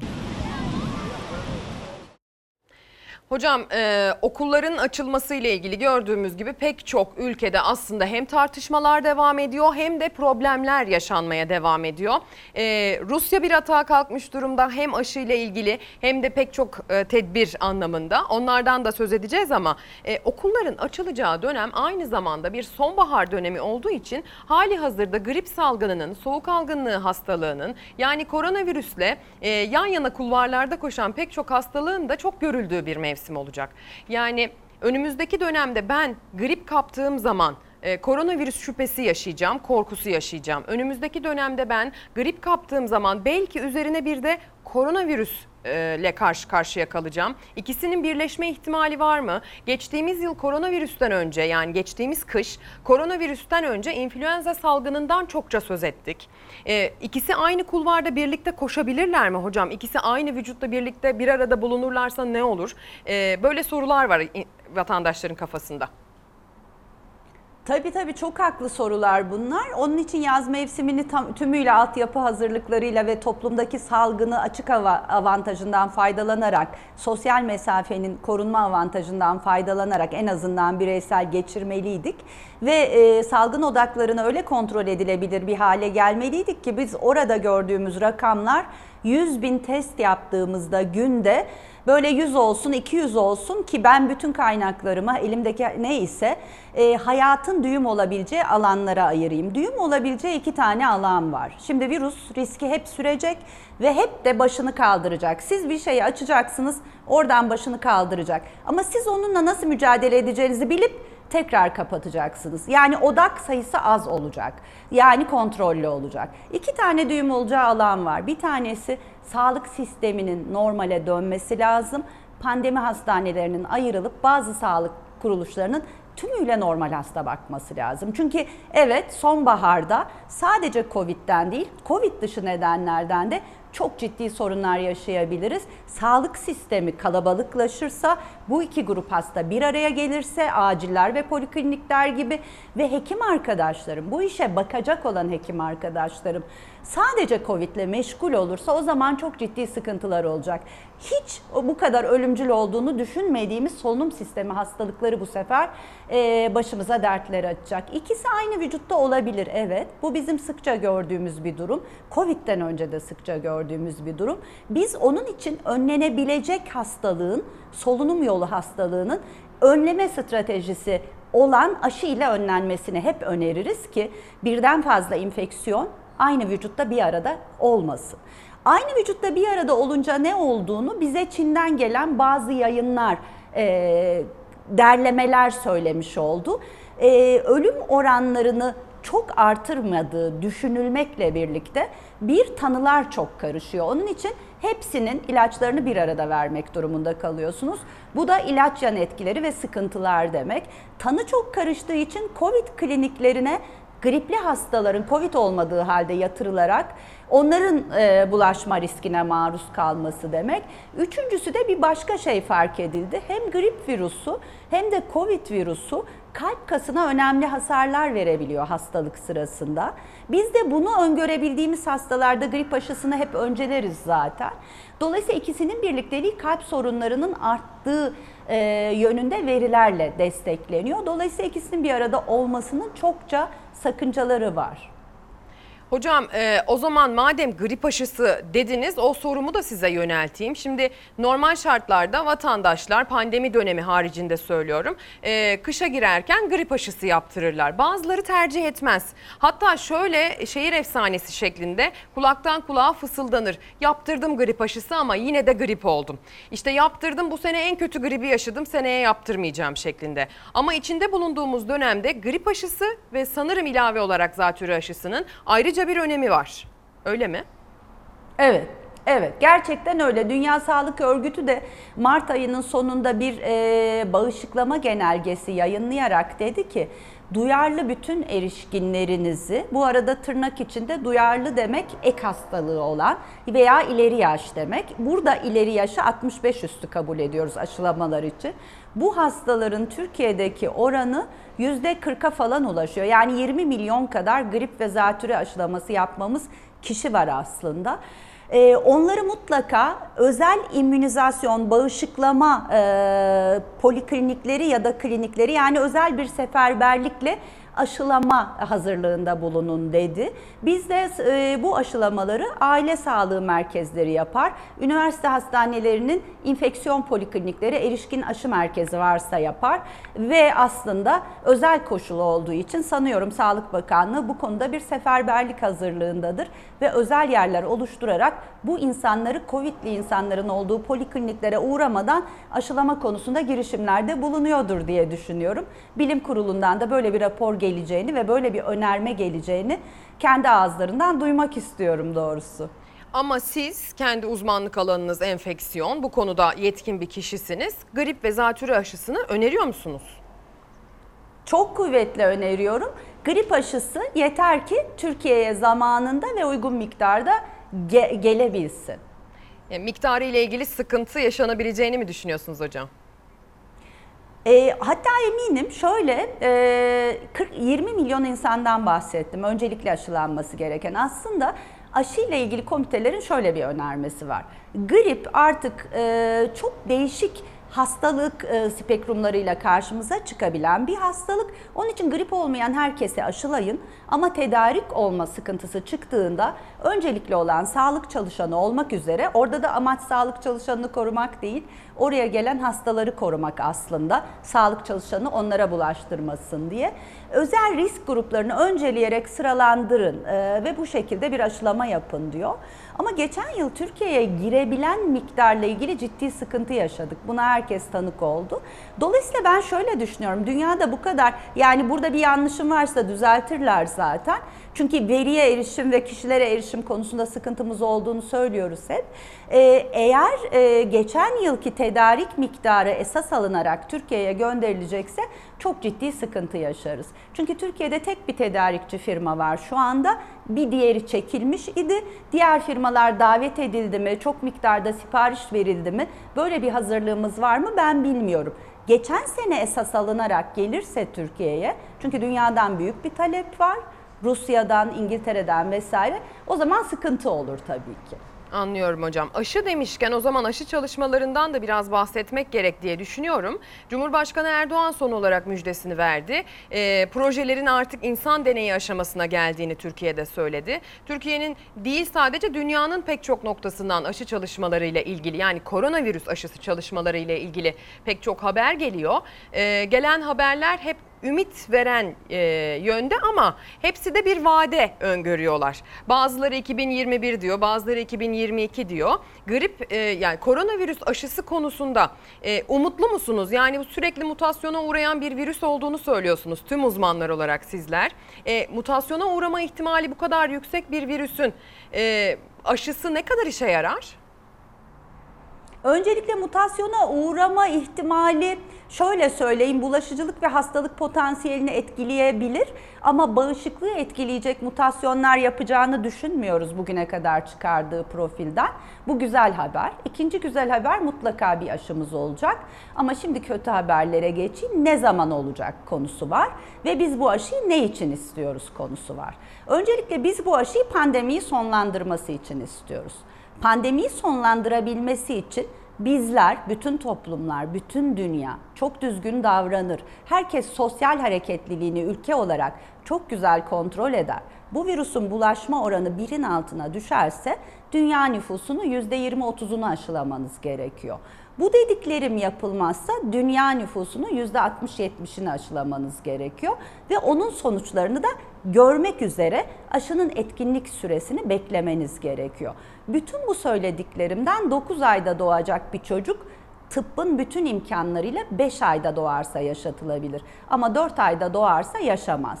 5 ayda doğarsa da bolca şansa ihtiyacınız vardır. Şu anda aşının durumu bu. 5 ayda bir bebek doğurmaya çalışıyoruz. Çok kıymetli bir bebek. Onun doğmasını sağlamaya çalışıyoruz. Ama çokça şansa ihtiyacımız olacak. Ama aşımız bir gün mutlaka olacak. Bir buçuk iki yıl içinde aşının daha çok sahada uygulandığını göreceğiz. Ama çok yakın vadede kimse ne yaparsa yapsın 4 ayda doğacak bir çocuğu yaşatamaz. Aslına bakarsanız sizin bu yorumunuza benzer bir yorum da Bill Gates'ten geldi. Kendisi bilişim devi bir firmanın başında ama son dönemde virüs çalışmalarıyla ön plana çıkıyor. Bir vakıf üzerinden biliyorsunuz. Ee, kendisi aşı çalışmalarının umut verici olduğunu söylüyor. Zengin ülkelerde 2021 sonuna kadar, fakir ülkelerde 2022 sonuna kadar aşı çalışmalarının tamamlanabileceğini öngörüyor. Bir de sizin yorumunuza benzer bir yorumu ülke adı vererek yapmış. Çin ve Rusya'da araştırmalar tamamlanmadan uygulamaya geçme riski var. Çünkü çok ciddi bir yönetim baskısı var aşı çalışmaları üzerinde diyor. Yani aşı çalışmaları üzerindeki baskı süreci hızlandırma aslında sonrasındaki riski arttırıyor gibi bir yorum çıkarıyorum buradan. Ee, siz Bill Gates'in verdiği bu 2021 sonuna kadar zengin ülkeler, 2022 sonuna kadar fakir ülkeler e, öngörüsüyle ilgili ne düşünüyorsunuz? Evet katılıyorum ama 2021'in sonunda yani şöyle bir eşitlenme çıkacak aslında. Yani aslında ne kadar dünyanın birbirine bağlı olduğunu ve ne kadar her şeyin birbirine bağlı olduğunu da olup bitmiş şeylerin de bazı e, bağlantıları e, lehimize artık çevirmeye başladığını da söyleyeyim burada. Hindistan en büyük aşı üreticisi biliyorsunuz. Hindistan ama bu işi kendi e, denetimiyle ve kendi kontrolüyle yapabilen bir ülke değil. Batı ülkelerinden aldığı aşıları Batı ülkelerinin regülasyonlarıyla e, ancak üretebiliyor ve kendi ülkesinde bazen o aşıları kullanamıyor bile. Ama şimdi Hindistan bir e, yetki aldı. Daha doğrusu dünya böyle bir yatırım yaptı Hindistan'a. Hindistan aşı çalışmalarının yani üçüncü faz dediğimiz etkililik çalışmalarının, büyük insan çalışmalarının aşı yeterince etkili dediği noktadan itibaren büyük bir üretime geçebilecek ve kendi başına geçebilecek böyle bir yetki aldı ve bunun yarısını kendi ülkesi için kullanabilecek. Şöyle de bir garanti ve söz veriyor aslında. Maliyetine satacağım diyor. Bu bir e, ne diyelim dünyanın kurtuluşu meselesi, ülkenin kurtuluşu meselesi. Onun için ben fakir ülkelerin bir yıl kadar gecikip gecikmeyeceğini bilmiyorum. Çünkü aklı olan zengin ülkeler zaten fakir ülkeleri de çıkarmak zorunda. Çünkü bu e, bir e, yamalı bohça pandemisi olamaz. Yoksa sınırları açamayız. Yoksa dünya tekrar eski dünya olamaz. Bunu istiyorsak hep beraber çıkacağız. Onun için aşıyı da eşitçe ve ucuza dağıtacağız. Ben hiç değilse bu kadar aklımızın kaldığını düşünüyorum. Ümitlendik o zaman biz de hocam sizin bu sözlerinizden. Çünkü ben aşı e, konusunda açıkçası sade bir vatandaş olarak hiçbir uzmanlığa tabii ki sahip değilim. Haberleri, gündemi takip eden sade bir vatandaş olarak çok ümitli değildim. Ama sizin bu sözlerinizden sonra bir miktar daha ümitlendiğimi söyleyebilirim. En azından mutasyon konusunda kafamdaki soru işaretini giderdiniz. Çok teşekkür ederim. Şimdi daha bölgesel, daha spesifik bir soru sormak istiyorum. Hatta bununla ilgili hazırladığımız bir haberimiz de var.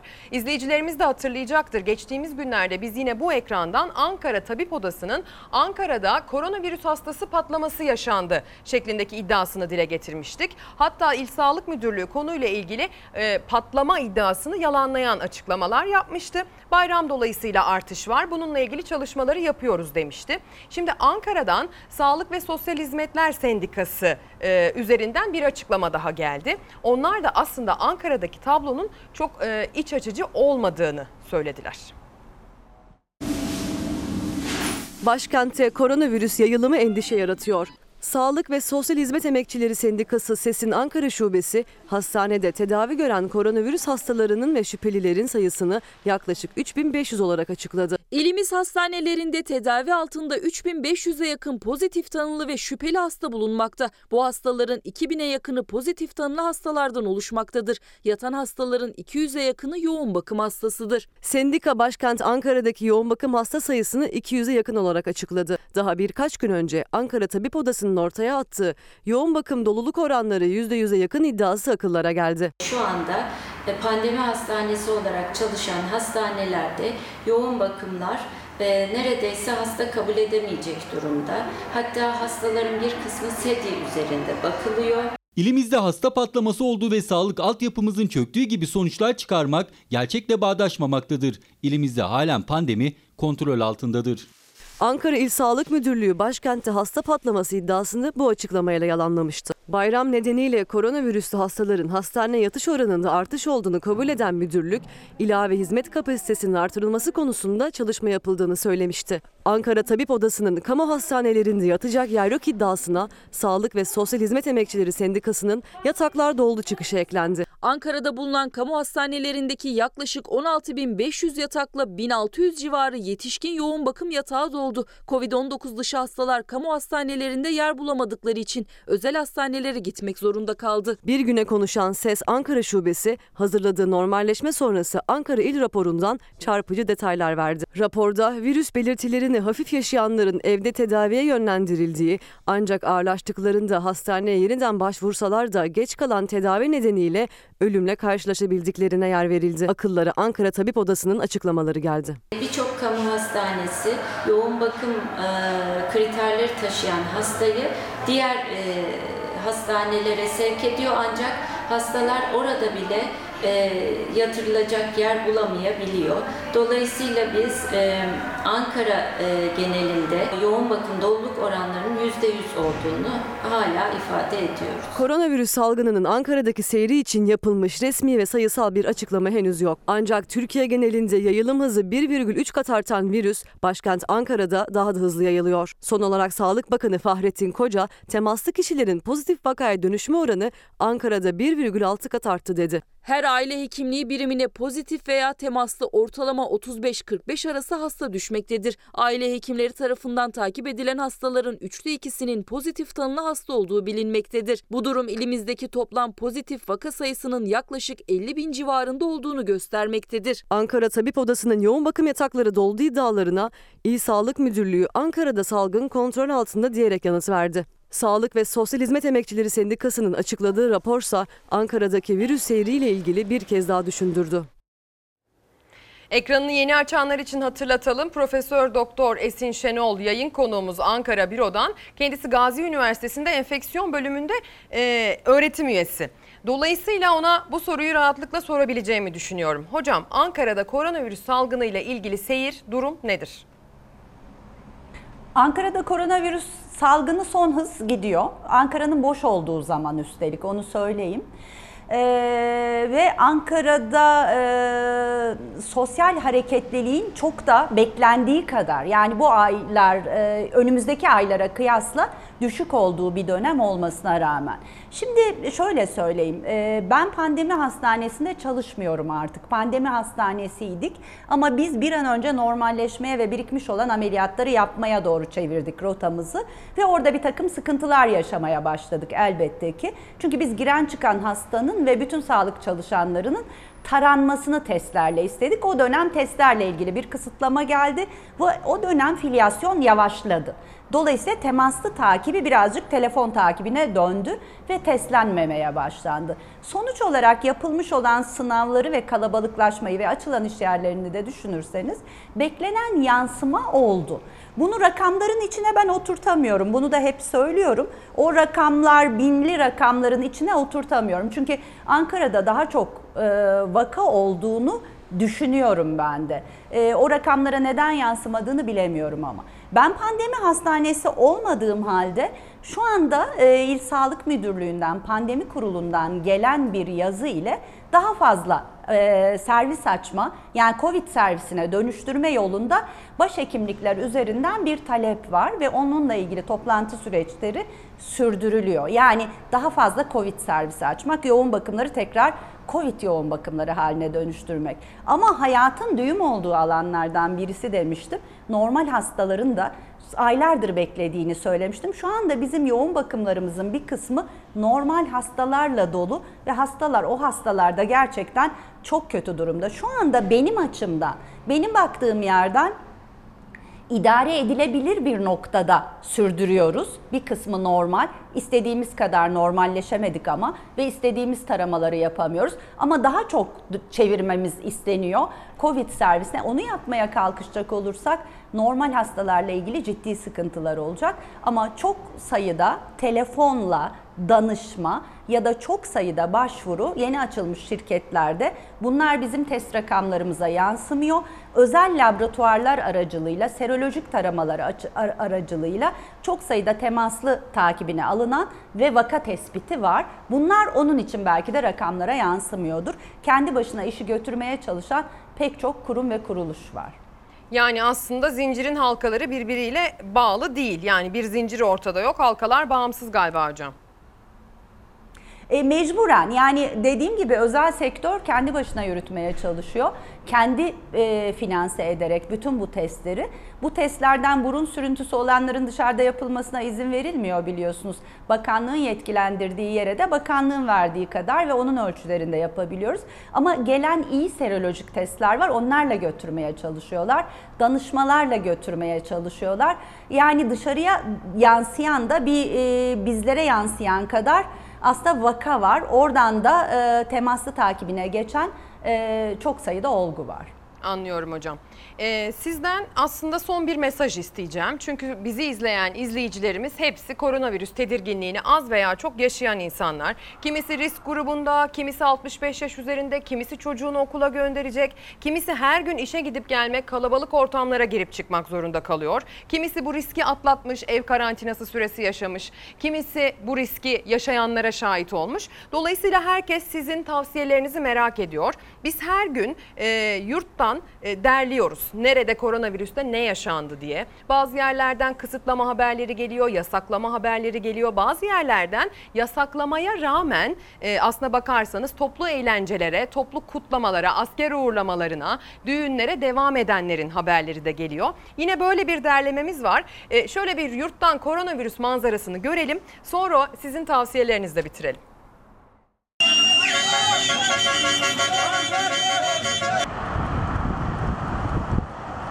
Tedbiri elden bırakmayan da var, tehlikeyi görmezden gelen de. Artan vaka sayıları da virüsü umursamayanları durdurmaya yetmiyor.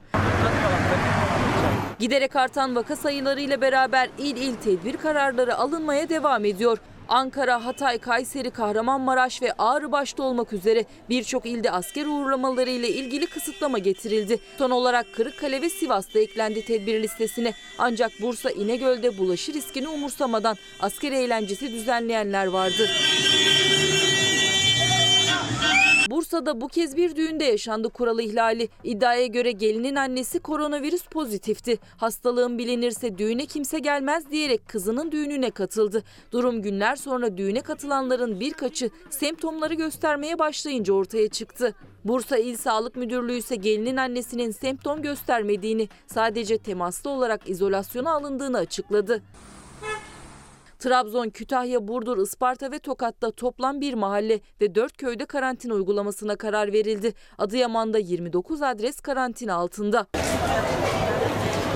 Sağlık Bakanı'nın vaka sayısı artışında sürekli dikkat çektiği illerden Gaziantep'te kaydedilen bu görüntülerse uyarıların havada kaldığının kanıtı gibi. Artan riske rağmen sokaklar sosyal mesafe ve maske kuralına uymayanlarla dolu.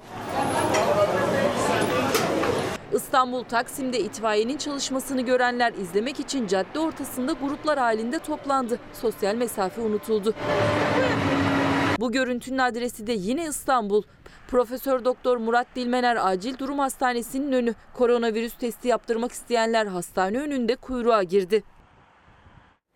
Hocam her gün yurttan benzer manzaralar, ihlaller, bazen de örnek uygulamaların haberleri gelmeye devam ediyor. Siz bir bilim insanısınız. Ee, siz nasıl gözlemliyorsunuz Ankara'yı, Türkiye'yi ve ne tavsiye ediyorsunuz? Şimdi öncelikle şunu söyleyeyim. Virüs 8 ay önceki virüs ve sahne tümüyle virüsün. Bütün dünyada da böyle. Virüsle ilgili süreci yönetebilmemiz bizim alacağımız tutuma bağlı. Bireysel tutum ve toplumsal tutum. Ve aslında bu iki tutum önce kendi yakın çevremizi, çemberimizi ama bütün dünyayı ve bütün insanlığı ilgilendiriyor. Aşının başarısı bile bizim tutumumuza bağlı. Tekrar söylüyorum çünkü dünya nüfusunun %70'ini aşı yapabilme şansınız yok. Bunun bulaşma oranlarını azaltmak zorundayız. Bunun yolu da virüsle aramıza mesafe koymak. Virüs her insan olabilir. Ayakta dolaşan insanlar en çok virüs bulaştıran insanlar. O insanlar iyi havalanmayan kapalı ortamlarda uzun sürede bulaştırıyorlar. Dolayısıyla oraları bir virüs laboratuvarı gibi düşünün. Oralara girerken tam donanımla girin. Yani maskeniz, gerekirse siperliğiniz olabildiğince kısa süreler kalmaya çalışın. Diyelim ki çok yüksek riskli bir alana başka bir hayati önceliğiniz yüzünden adım atmak durumundasınız. Orada bireysel olarak maksimum dikkatinizi lütfen e, alarme e, durumda tutun. Çünkü yangın var. Yangın söndürücü yok elimizde. Sadece yangın alarmıyla hareket edebiliyoruz. Burada yangın var deyip oradan kaçabiliyoruz. Henüz yangın söndürücü yok ama şunu bilin.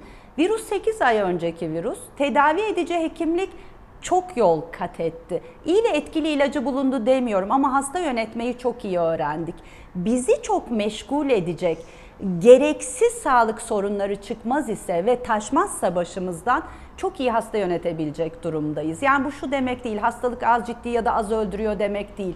Şu anda pandemi sürecinde bütün ölümler aslında Covid ölümleri gibi kabul edilir. Ölüm oranlarını çok yüksek bildiren Belçika Ve Amerika bunu böyle yaptığı için orada ölüm oranları çok yüksek görünüyor. Çünkü siz bir ambulansta kalp krizi geçiriyorsanız Covid korkunuz yüzünden gitmediğiniz içindir.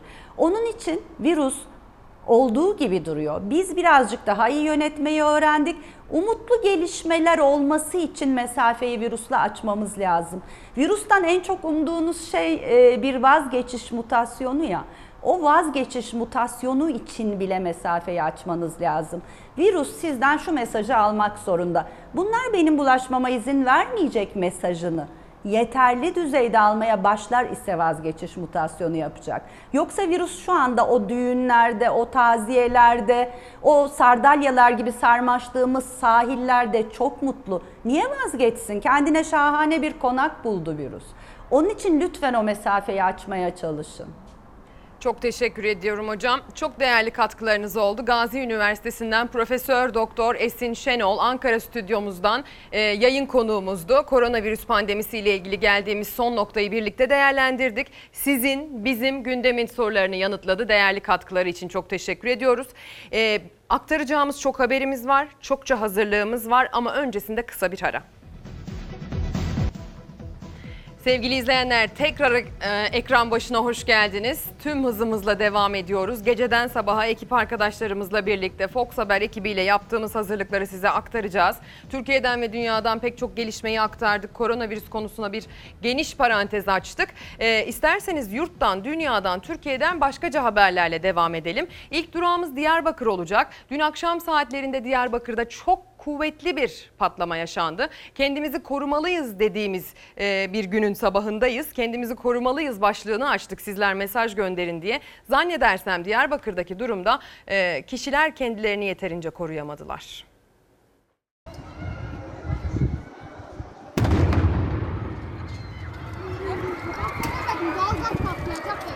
İddiaya göre mangaldaki alevler piknik tüplerine sıçradı. O tüpler binanın teras katında bomba gibi patladı.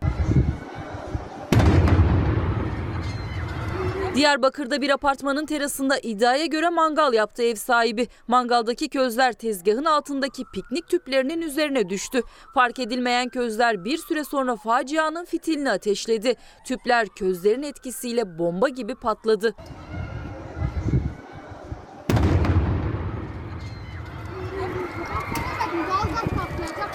O anları korku içinde izleyenlerden biri cep telefonu kamerasıyla kaydetti. Olay yerine çok sayıda itfaiye ve sağlık ekibi sevk edildi. Yaşanan korkunç patlamada neyse ki can kaybı yaşanmadı.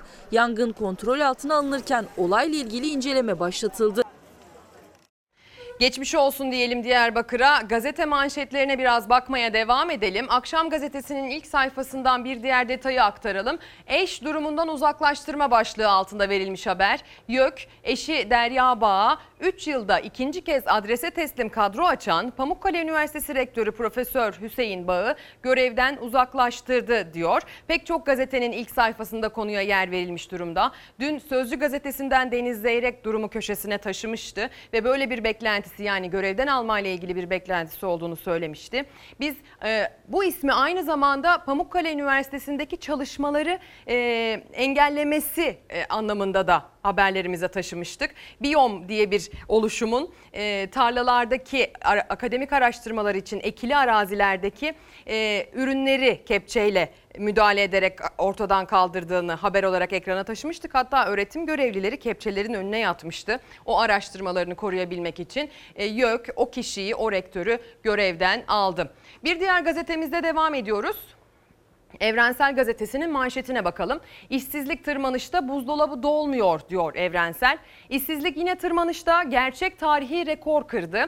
Diskar rakamlarına göre gerçek işsizlik oranı %50 olurken TÜİK milyonlarca işsize yine işsiz demedi deniyor. Biliyorsunuz dün TÜİK bir rakam açıkladı. Yine her zaman olduğu gibi her ay olduğu gibi Mayıs ayının işsizlik rakamlarıydı onlar. Mayıs ayı dendiği zaman geçtiğimiz Mayıs'a baktığımız zaman pandemi sebebiyle pek çok kişinin işsiz kaldığı kaldığını biz haberlere taşıdık aslında. Ancak rakamlara niyeyse yansımıyor. Ne yazık ki TÜİK rakamlarına inanmak Ee, yani inanmanın zor olduğunu düşünüyorum. Enflasyon açıklandı. işsizlik sayıları da açıklandı. Ben hiçbirine inanmıyorum. Rakamlara inanamadılar. TÜİK Mayıs ayı işsizlik rakamlarına göre işsiz sayısı Mayıs'ta geçen yılın aynı dönemine göre 331 bin kişi azaldı. İşsizlik oranı işten çıkarmanın yasak olduğu dönemde ise oran olarak bir önceki aya göre 0,1 puan arttı. %12,9 seviyesinde gerçekleşti. İşsiz sayısı 331 bin azaldı ama çalışan sayısı da 2 milyon 411 bin kişi azaldı. Genç İşsizler Platformu araştırmalarına göre gerçek rakamlar daha farklı. İş arama ümidini yitirenlerin sayısı had safhada ve bu yüzden de bu kişiler iş aramayı bıraktılar. Dolayısıyla çalışmadıkları gibi işsiz de sayılmıyorlar ki sayıları da 4,7 milyon. İş başında olmayanlar ancak iş yeriyle arasındaki ilişkiyi koparmamış. 3 ay, 3 ay içerisinde geri dönebilecek ve maaşının en az yarısını alanlar. İşte bu grupta olanlar içerisinde ücretsiz izin 1168 TL alanlar işsiz sayılmıyorlar, yetmiyor, çalışıyor gözüküyorlar. Bunlardan ötürü de aslında istihdam oranı da tam manasıyla gerçek e, oranı yansıtmıyor. Ekonomist Murat Kubilay'a göre gerçek işsizliği anlamak için istihdam edilenlerin sayısına bakmak gerekiyor. %12,9 çıkan işsizlik oranına bakmak yerine kaç çalışabilir nüfusların kaçının çalıştığını ifade eden istihdam oranına bakmakta biraz daha fayda var. Ki bu oranda %41,4'e düşmüş durumda. Gelişmiş ülkelerde bu %70'ler düzeyinde. İstihdamın azaldığını aslında TÜİK de ortaya koydu. Sadece bir yılda istihdam edilenlerin sayısı 2 milyon 411 bin kişi azaldı. Askerden önce işsiz kaldım. Şu anda 2 aydır işsizim. Ee, şirkete de haber verdim. Fakat pandemi sürecinde olduğumuz için ülkemiz zor durumda. Ee, şu anda alamayacaklarından bahsetti kendileri. Benim kızım üniversiteyi bitirdi. Ee, iş başvurularının çoğu reddediliyor. En sonunda bir iş teklifi geldi. Ba- baba dedi 1250 lira dedi teklif ediyorlar dedi. Kızım dedim otur. 1250 lirayı dedim ben sana vereyim. Yani gençlerin e, maalesef içine düştüğümüz tablo bu. İşsizliğin açıklanandan çok olduğunu uzmanlar kadar 10 milyonların arasında olanlar da söylüyor. Yaklaşık bir buçuk senedir işsizim. Üniversite mezunuyum. Şu an pandemi süreci birçok yerde iş almıyoruz. TÜİK rakamlarına göre işsiz sayısı düştü ancak işsizlik oranlarına baktığınızda işten çıkarmalar yasak olmasına rağmen ufak da olsa bir yükseliş gözlendi. Bu arada istihdam edilen kişilerin sayısı da düştü. Gülten Hanım da o istihdam edilmeyi bekleyen binlerce kişiden biri. Düşer çünkü çalışanları çıkartıyorlar. Kaldı ki nasıl biz iş bulacağız ki? Yani soruyorum size, siz de görüyorsunuz. Şuradaki insanlara bakar mısınız? Herkes boş geziyor. Kadınlar için istihdama katılmak zaten hayat koşullarını aşıp çalışmaya karar verebilmek zaten çok zorken bir de kadınlar için iş bulmak da daha zor aslında bizim ülkemizde. Dolayısıyla Gülten Hanım'a ve onun gibi iş arayan tüm işsizlere de buradan e, sabır dileklerimizi, kolaylık dileklerimizi gönderelim. İşsizlik pandemi döneminde dünyanın gündemi oldu. Aslında fütüristler ileriye dönük işsizlikle ilgili robotların kullanımının artmasıyla alakalı çok ciddi bir patlama yaşanacağını da öngörüyorlardı. Ancak pandemiden sonra işsizliğin anlamı e, anlam kazandı. Ülkemizde zaten sıkıntıydı. Pandemiden sonra da yine bizim ülkemizde anlam kazandı. İşsizlik sıkıntısı büyüdü. Milli Gazete konuyu bugün manşetten ele almış. Geçim derdi can derdini solladı manşeti atılmış gazetede. Hayat pahalılığı ve geçim sıkıntısı yetmezmiş gibi bir de pandeminin ortaya çıkışı çalışanları perişan etti.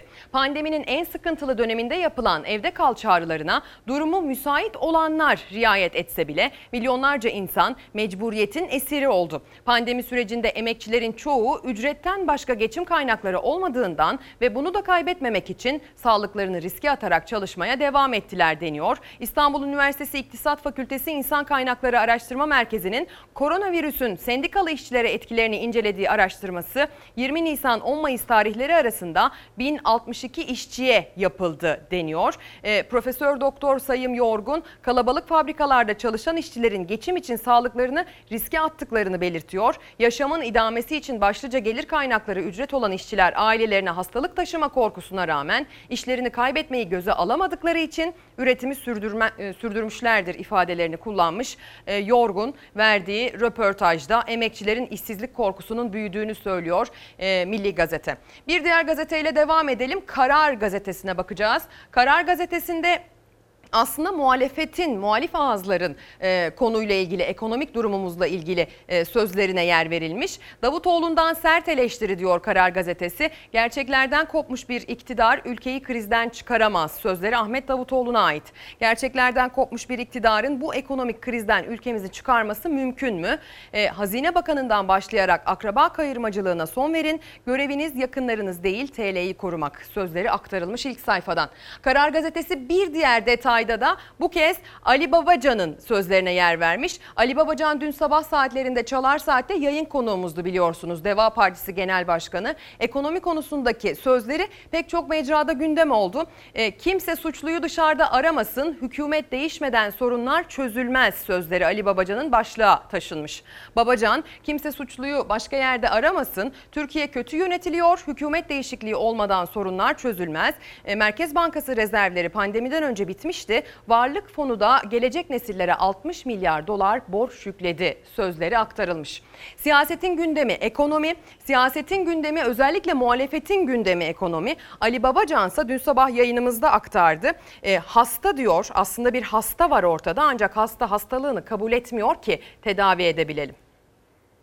Halk en önemli problemimiz ekonomi diyor. Hükümet ekonomimiz uçuyor, Türkiye kanatlandı, ayağa kalktı diyor. Siz kör müsünüz? Türkiye bir tırmanışta. Öyle bir tabloyla karşı karşıyayız ki hasta ben hasta değilim diyor. Hasta değilim diyen bir kişinin tedavisine nereden nasıl başlayacaksınız? AK Parti hükümetlerinde en uzun süre bakanlık yapan ekonomi yönetiminin de başındaki isim de Ali Babacan. Deva Partisi lideri olarak iktidarın ekonomi politikasını eleştirdi. Krizin nedeni kötü yönetim derken Hazine ve Maliye Bakanı Berat Albayrak da günler sonra ilk kez konuştu. Bütçe tarafında durum felaket. Bütçe açıkları hızla artıyor. Yılbaşından bugüne kadar hazinenin ödediği iç borç 128 milyar. Tekrar borçlandığı rakam 252 milyar. Borç çevirme rasyosu denir buna. %190'a ulaşmış durumda. Biz %80'lerde tuttuk bunu yıllarca. Yani devlet 100 lira borç ödedi yerine 80 lira borçlandı. İSO Türkiye İmalat Sektörü İhracat İklimi Endeksi son 5 ayda ilk kez eşik değerin üzerine çıkarak Temmuz'da 53 düzeyinde gerçekleşti. Kimse merak etmesin. Türkiye üst lige çıkma hedefinden sapmadan yoluna devam ediyor. Bir zamanlar bakın 136 milyar dolara çıkan rezerv şu anda 90 milyar dolar bürütte. Bankaların emanet verdiği paralar var. Düşün onları rezerv iniyor 20 küsür milyar dolara. Swap anlaşmalarını düşün rezerv iniyor eksilere. Birileri fil dişi kulelerde ahkam keserken, milletimize karamsarlık yayarken biz büyük ve güçlü Türkiye hedefimize doğru kararlılıkla yürüyoruz. Son bir yılda toplam çalışan sayımız Türkiye'de 2 milyon 600 bin kişi düşmüş. Gençlerde işsizlik %25 civarında dolaşıyor. İşim var ama işimin başında değilim diyen 7 milyon kişi var. Çünkü işten çıkartmalar yasaklandığı için Borro'da bu insanlar görünüyor. Fakat işe gidip gelmiyorlar. Üstelik işsizlik ödeneği alıyorlar devletten. Yine kısa çalışma ödeneği ödeniyor insanlara. Fox Çalar Saat programında Ezgi Gözeger'in konu olan Ali Babacan da diğer muhalefet liderleri de işsizlik rakamlarıyla yüklendi iktidara.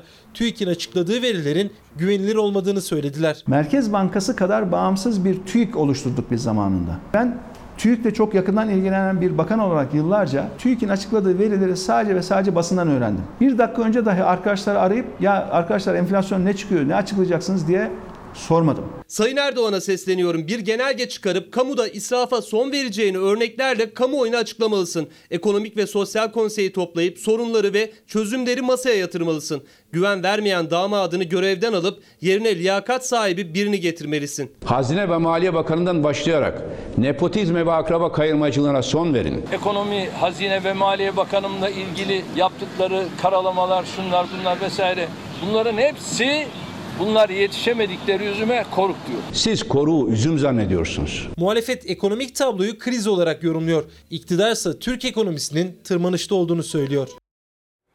İktidar tırmanış konusunda ısrarcı bir açıklama e, seyri gösteriyor aslına bakarsanız. Dün akşam saatlerinde Cumhurbaşkanı Erdoğan kabine toplantısı sonrası pek çok açıklamada bulundu. Açıklamalarının bir kısmında ekonomiye de değindi. Vatandaşın ekonomisinin 2002'den bu yana nasıl yükseldiğini, alım gücünün nasıl arttığını açık, e, açıkladı. Açıklamalarında buna yer verdi, detaylar verdi rakamlarla.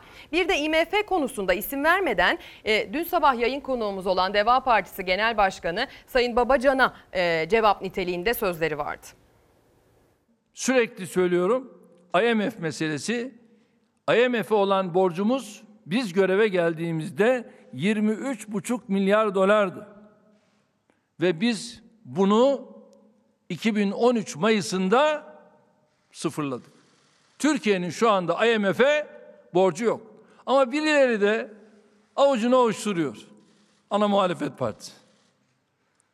IMF'e gidecekmişiz. IMF'den bir şeyler isteyecekmişiz. Ya boşuna avucunuzu ovuşturmayın. Biz o kapıları kapadık. IMF bizden 5 milyar dolar borç istedi. O zamanın ekonomiye bakan zat şu anda bakan geldi bana Sayın Başbakanım verelim mi bu borcu dedi. Verin dedim. Bugün dedim borç alan yarın talimat alır. Şimdi parti kurmuş bize ekonomi dersi veriyor. Önce bunları bir defa herkesin görmesi lazım. 2019 yılı insani gelişme raporunda Türkiye bir önceki yıla göre 6 basamak ilerleyerek 58. sıraya yükseldi.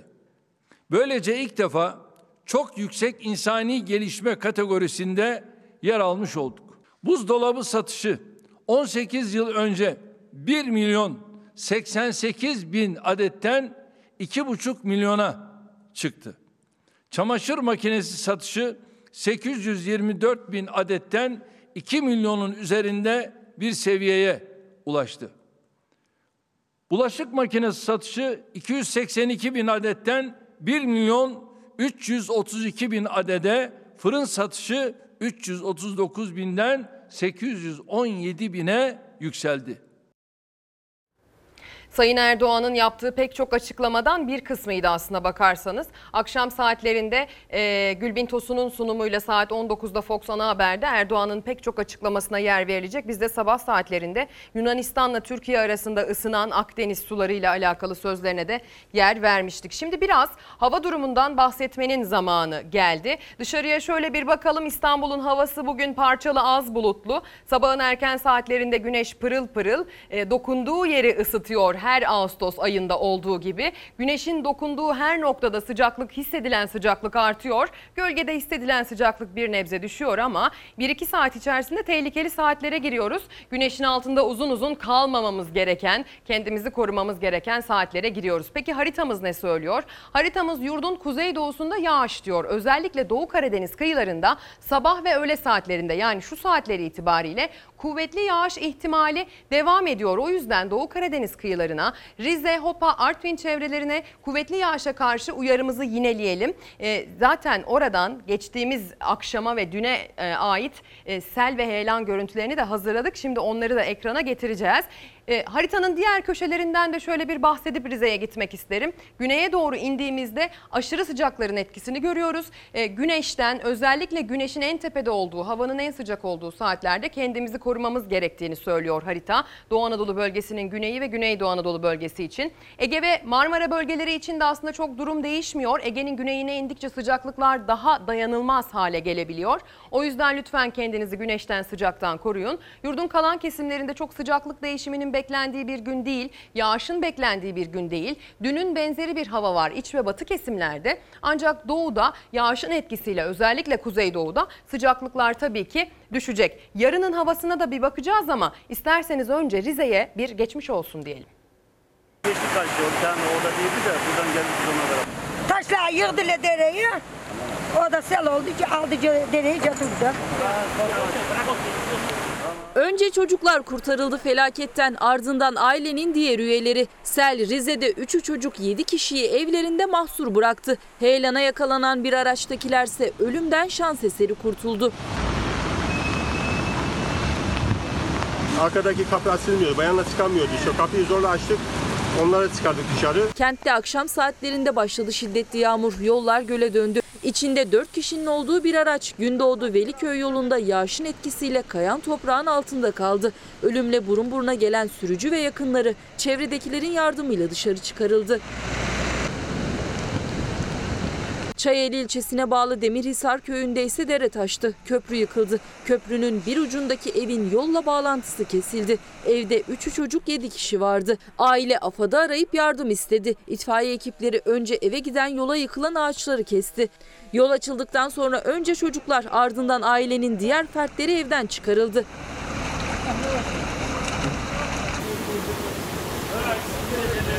Manisa Sarıgöl'de ise sel çiftçinin felaketi oldu. Bu çiftçimiz borçlu.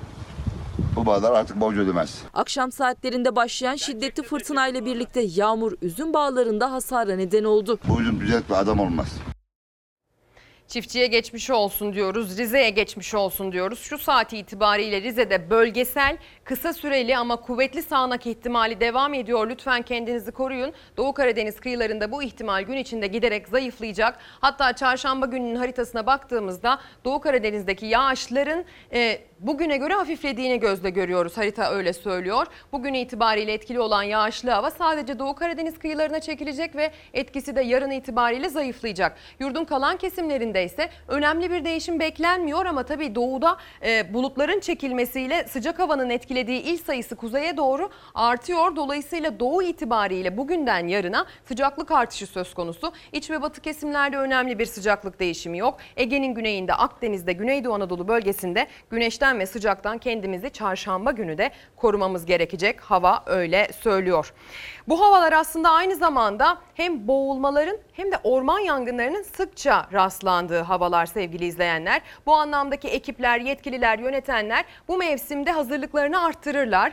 Ee, ve yine maalesef yurdun pek çok noktasından yangına dair haberler gelmeye devam etti. İsterseniz dün itibariyle bu aşırı sıcaklar e, sebebiyle yangın çıkan noktaları bir ziyaret edelim.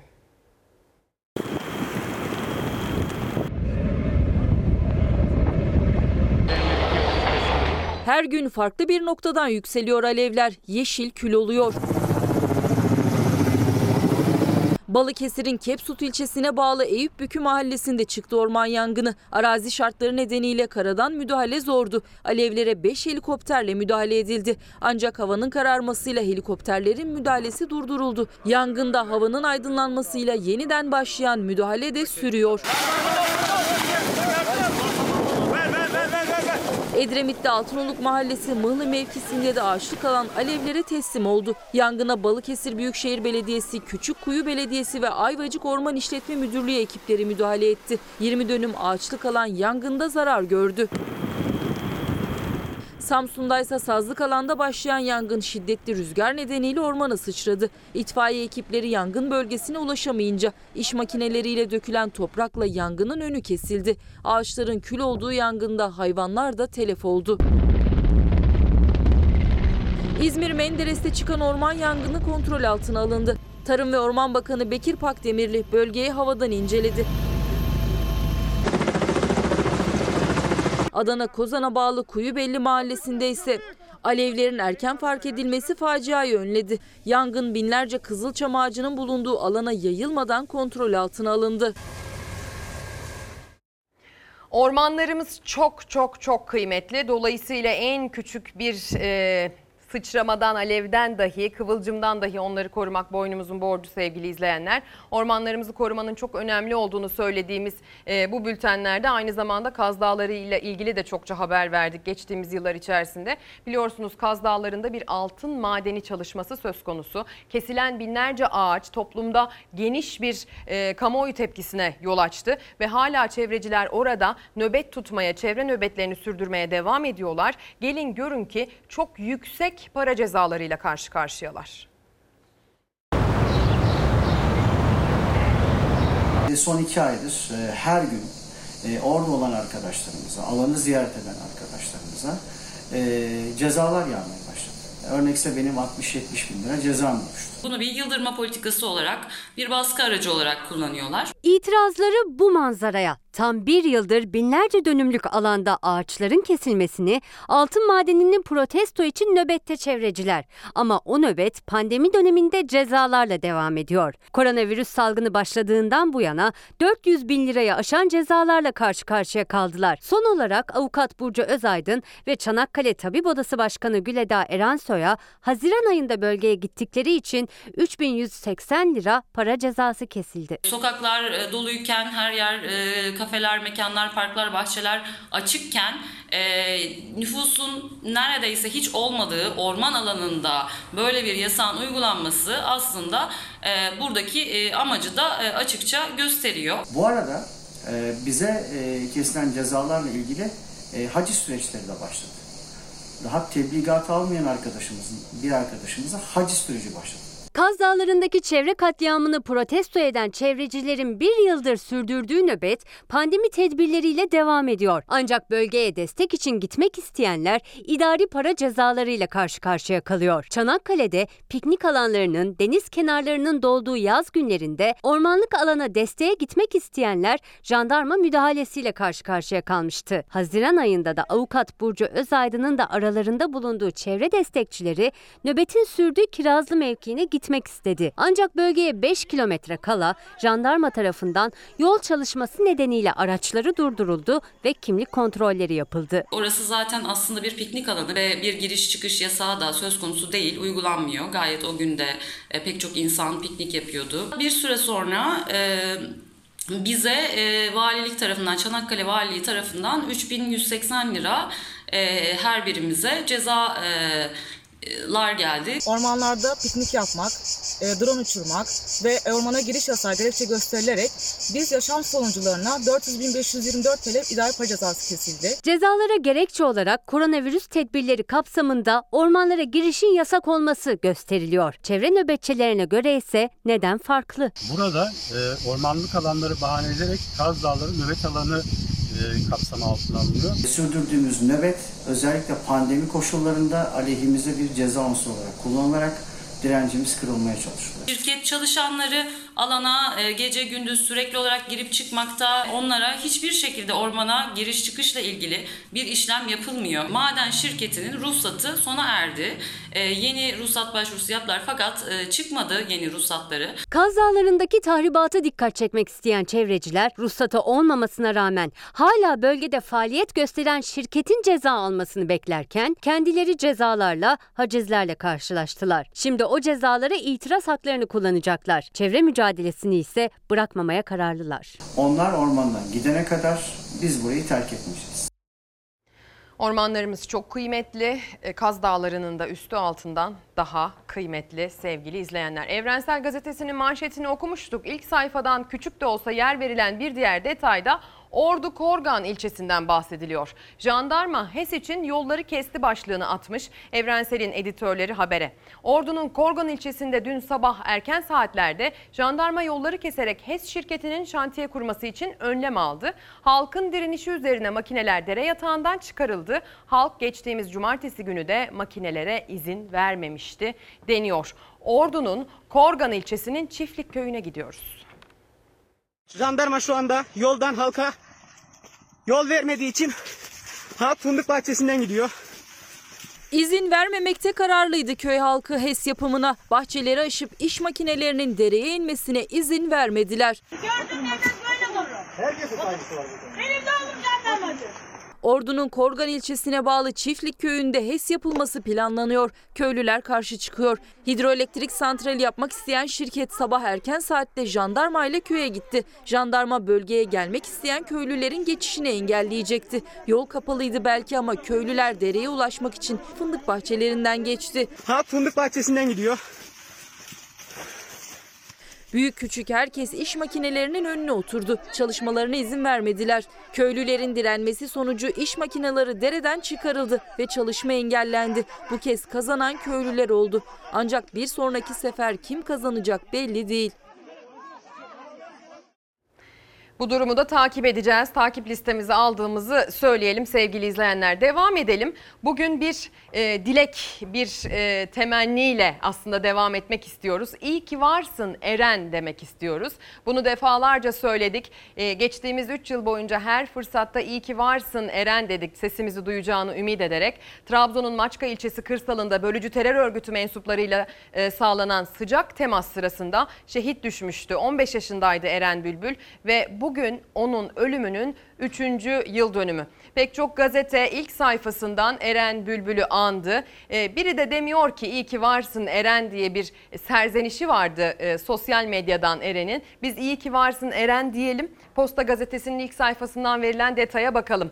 Kapıyı kilitlemeyin Eren gelecek başlığı atılmış habere. Eren'in annesi Ayşe Bülbül oğlunun şehitliğiyle gurur duyuyor ama acısı 3 yıl değil 1000 yıl geçse bitmez diyor. Acılı anne her akşam çocuklarını şu sözle uyarıyor. Kapıyı kilitlemeyin Eren gelecek. Yaralıdır evladım. Kolunu kaldırıp açamaz kapıyı diyor. Eren kaybettim ama benim güzel kızım. Binlerce Eren'im oldu. Eren'in kabrinin aşağıda gelenler var. Gel oturuyorlar. Ağlarım orada değil. Gerçi diyeceğim. Ağlama değiller. Bak sen bir Eren kaybettin ama binlerce Eren'im biz varık. Diyelim onlara ki oğlum tabii siz geldiniz benimle burada duramazsınız ama onlar gitmek zorunda. Eren orada o kabinin aşağıda o kabinin önünde şehit oldu kızım. Eren'in ölüm yeri orada, kabri kucağımda. Eren'in acısı üç yıl değil, bin yıl geçse bitmez. Anca ölürsem, yanına gidersem Eren'in acısını ben orada bidiririm. Eğer orada da inşallah Allah'ıma yalvarırım ki yavrumu gidip bulayım. Bulursam acım biter, bulmasam orada da, orada da onu arayacağım gene. Buluncaya kadar arayacağım onu orada. Halen inanmak istemiyorum. Bu acı bitmez. Allah'ım evlat acısı hiç kimseye vermez.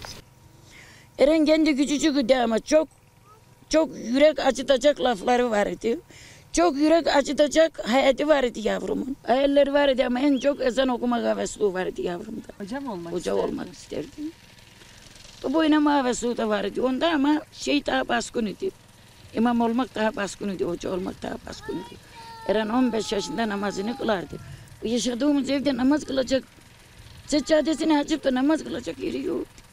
Ben eşimi kaybettiğim zaman ağlıyordum hani ne olacağım derdim. O benden önce gitti yerini tuttu. Beni kim bakacak? Annem derdi ben bakacağım seni. Benim acım bitmez.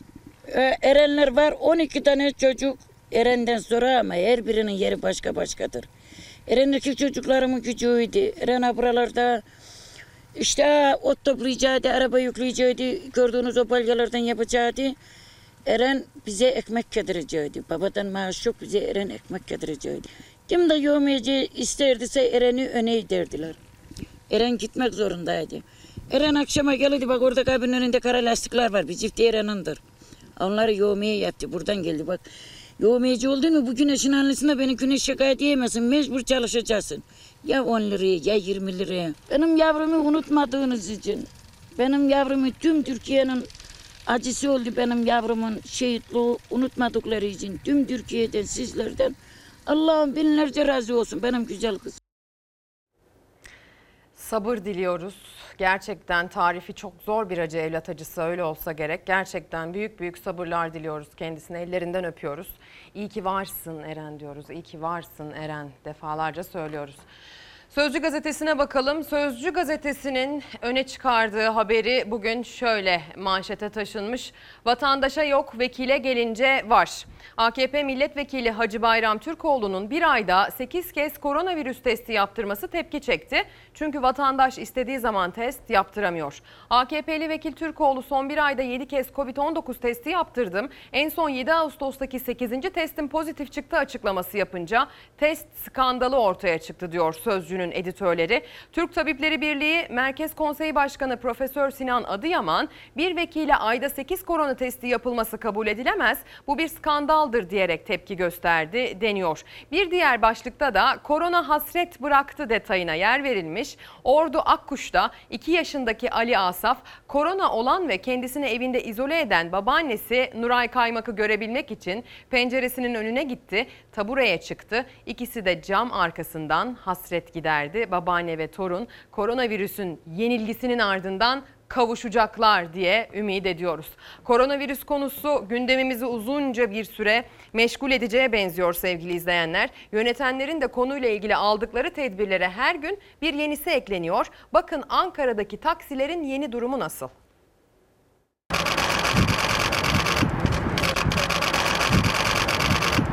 Mansur Yavaş Başkanımızın talimatıyla Ankara Büyükşehir Belediyesi olarak pandemiyle mücadele kısmında vatandaşımızın ve taksici esnafımızın sağlığı için şeffaf panel uygulamasını başlatıyoruz. Pandemiyle mücadelede Ankara Büyükşehir Belediyesi yeni bir adım attı. Virüsten korunmak, bulaşı en aza indirmek amacıyla taksilerde yolcuyla şoför arasında şeffaf panel dönemi başladı. Daha güvenli bir şekilde e, mesafemizi koruyarak taksileri kullanabiliyoruz. Avrupa'nın birçok ülkesinde bu uygulama mevcut.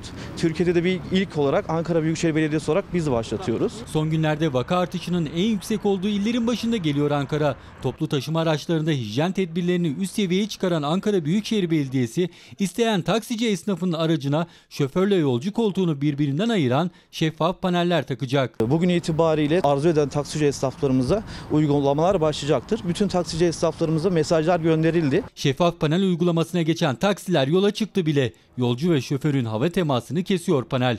Böylece virüsün bulaşma riski en aza indirilmiş oluyor. Müşterilerimiz kendilerini daha güvenli ve huzurlu hissediyor. Bir haftalık pilot uygulamada taksici esnafı da müşteri de memnun. Büyükşehir Belediyesi isteyen taksici esnafına şeffaf panelleri ücretsiz olarak uygulayacak.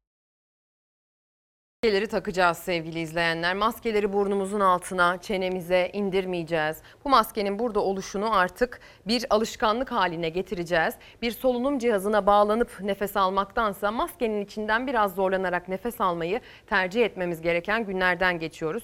Güzel bir uygulama. Belki de yaygınlaştırılmalı. Ee, il, ülkenin bütün taksileri bu hale getirilmeli. Ee, ilerleyen günlerde bununla ilgili belki de be, başka belediyelerde çalışmalar yapar. Onları da sizlere aktarırız. Ama galiba bu maskeyi bir süre çıkarmayacağız. Buna alışsak, bu fikre alışsak çok iyi olur. Birilerinin yasaklamasını beklemememiz gerekiyor. Kendimizi korumak ve dışarıdakileri korumak adına virüslüymüş gibi, sanki taşıyormuş gibi davranmak artık boynumuzun borcu.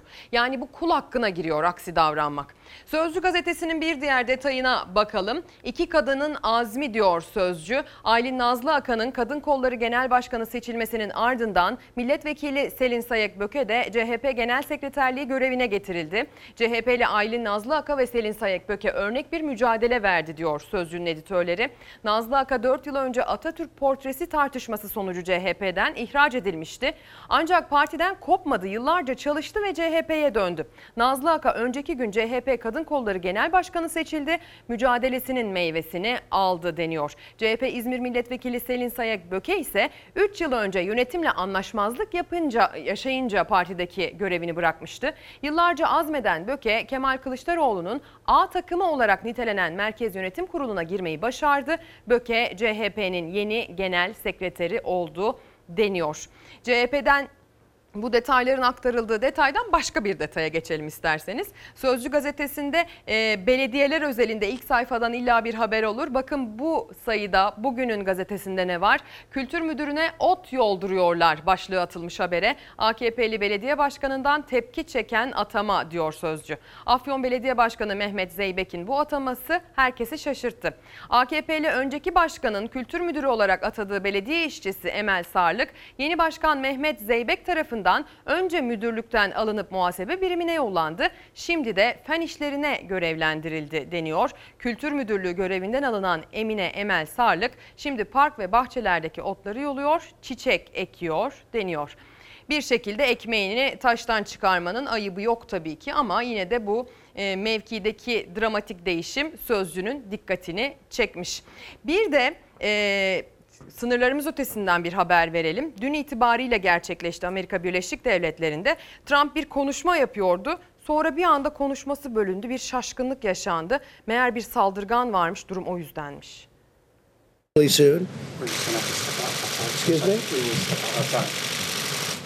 Salgına dair gelişmeleri paylaşacaktı.